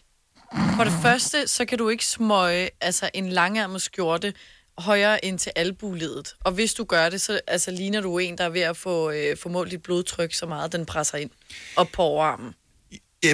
Jeg ser mennesker, måske har de tyndere arme end mig, det ved jeg ikke. Jeg ser nogen, som har smøget den op på, blandt andet Lars Johansson i går. Jeg ved ikke, om du bemærkede det, når du var her i går, Selina. Han havde smøget den op til over albuledet. Altså derop, så det er overarmen. Ja, men det skal stoppes. Du taber jo blodtilførselen. Det gør du jo. Og så sker der det, at så falder den lige en lille smule ned i løbet af dagen, så den lige ryger ned på den anden side af det tykke der på albuledet, og så er den vildt ubehagelig herpå. Ja, så flapper den bare rundt der, ikke? Kortærmet skjorte er meget bedre. Plus de er typisk sådan lidt mere casual i deres look. De er netop præcis casual og sommeragtige, og så kan du godt tillade... Kortærmet skjorter skal bare dø. Lad være. Tag en t-shirt på. Nej. Hvorfor skal du have noget på, der skal knappes med en krav, når det så skal være kortærmet? Det hænger slet ikke sammen. Kortærmet skjorter skal brændes på bålet sammen med heksen den 23. juni. Sådan er det. Men du må heller ikke smøre dit ærmer op. Du må kun smøre det op til... Smøge. Altså smøge.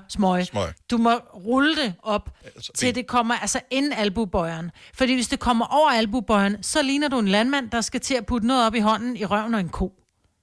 Det er sådan noget, hvor jeg tænker, nu skal den op, sense. Hvor det ikke er så rart. Der må ikke komme noget på min arm, så derfor stikker jeg lige hånden op i røven på koen, lige for at se, er der noget. Og det er sådan en landmandsting. Så enten har du din Men hvad nu, hvis en landmand, Majbritt, havde en kortærmet skjort på, så behøver han jo ikke smøge den op. Problem solved. Men så skal han slet ikke tage skjort på. Jo. Så skal han bare tage en t-shirt på. Fordi den er meget mere casual, plus at du kan lave strandfændning, lave en 3-knaps eller en 5-knaps, eller bare mave. Det kan du ikke i en t-shirt. Kortærmede skjorter er bare så... Men jeg bliver nysgerrig på det her. Jeg går meget sjældent i skjorter. Jeg bryder mig ikke synderligt meget om at gå i skjorter. Men hvor stammer det der had mod kortærmede skjorter hen? Hvor stammer det fra? Det forstår jeg heller ikke. Det er fordi, det er ungt. Jeg tror, det er fordi en skjorte... Nej, fordi for mig er det gammelt. Min far gik altid min alkoholikerfar, så der er ikke noget ungt i det. Min skønne far var også alkoholiker som han ung, gik altid i kortærmede skjorter, og det lignede lort. Fordi at det var sådan et, jeg vil gerne være pæn i tøjet, men det er lige lidt for varmt til, at jeg kan være rigtig pæn, så derfor tager en kortere med skjort på. Det clasher bare. Men jeg det svarer også til at have en rigtig fin kjole på, med en rigtig lækker sko, og så har du bare lange beskidte negle på tæerne. Det hænger ikke sammen. Men jeg har da også set nogle i virkelig grimme skjorter, men derfor havde jeg da ikke skjorter af den grund. Nå, men jeg havde ikke skjorter, jeg havde kortere skjorter. Jeg synes det, at det men jeg har det omvendt. Jeg er nysgerrig for det her, fordi jeg vil godt kunne finde på, som ikke typisk skjortebærende person, at falde for en skjorte på et tilbud, et eller andet sommerudsalg, der hvor man siger, nej, det kunne også være meget smart lige med en kortere skjorte, fordi så ser man sådan lidt pænt, casual-agtig sommer ud. Men nu bliver jeg nervøs, for jeg ved ikke, er det bare dig, Majbritt, eller er det generelt, at der er et had imod. Nu Daniel så hader også kortærmede skjorter. Fordi jeg gider ikke at tage fejl, men altså, de bliver produceret, nu må jeg købe dem. Men jeg kan ikke forstå, det er de der bankmænd, som sidder inde, og de må ikke tage jakken af, de skal have skjorte på, så fair nok, at de laver en kortærmet skjorte, fordi de skal have skjorte på. Det er altså ikke dem, der kører det er de eneste, der må gå i skjorter. Som er kortærmer. Med kortærmer. Men jamen, det er ikke dem, der gør det. Nej, det hører så en gabardinboks til, og de skal også brændes på bålet, ikke? Ja, der er jeg med dig. Der er jeg helt med dig. Den får du sgu et ding for os, Majbritt. Tak. Ja. Ej, nu synes jeg, du smider om dig med dem. Ja, jeg ved godt det bliver nemmere og nemmere at få det her. Nej, tag en pæn t-shirt på. Nej, jeg synes, en skjorte er røvlækker. Så køb en skjorte i noget let materiale, og så lige fold den lidt op. Men jeg tror også, ved du hvad det er? Det har noget at gøre med, at albuer er det grimmeste sted på kroppen. Nej. Og det er rigtig pænt, at det er lige er... så længe, at der findes fødder, så er der ingen ting. Albuer er grimmere. Hvis du er benamporteret, så kan det godt være, at albuen kan komme ind på en førsteplads, som det grimmeste på kroppen. Men albuer så længe fødder findes, så er der ikke engang i nærheden af at være tæt på. Altså, det kan godt være, at vi er uenige om den kortærmede skjorte, men kan vi blive enige om, at almindelige skjorter skal man ikke smøge op? Jo, man så skal, men kun til albueledet. Nej, fordi så må du lade være med at tage den på, hvis det er for varmt. Nej. Så må du lade være med at lege fancy pants, og så tage en t-shirt på, som normale mennesker. Ja, jeg har det også lidt, når du smøger en skjorte op, allerede der, så stoler jeg en lille smule mindre på dig. Ja, så lad være med. Jeg tænker bare, at du er i gang med at tage røven på mig lige nu. Vi står og snakker, vi hygger os, vi har det godt, vi er kolleger, eller venner, eller et eller andet, men den skjorte, den er smøget op. Du er i gang med, det er pyramidespil, det her, det er for godt til at være sandt. Jeg ved det ikke. Og så lige nogle solbriller i håret, nogle spidsesko på, så jeg ved bare, at det går helt galt det her. Nej, den går slet ikke. Var det lige Lars Johansson, du beskrev der? Ja. Det var det. Ham stoler jeg til gengæld på. Det var ikke med alle ting. Jeg vil ikke stole på ham i forhold til at sige, er du sød lige at passe på min kage, mens jeg går ud og henter resten, som vi skal dele ud. Du må helst ikke tage noget af den, inden de andre kommer. Det vil jeg ikke stole på ham med, men med andre ting, altså, der vil jeg stole på ham. Det her er Grønnova, dagens udvalgte podcast.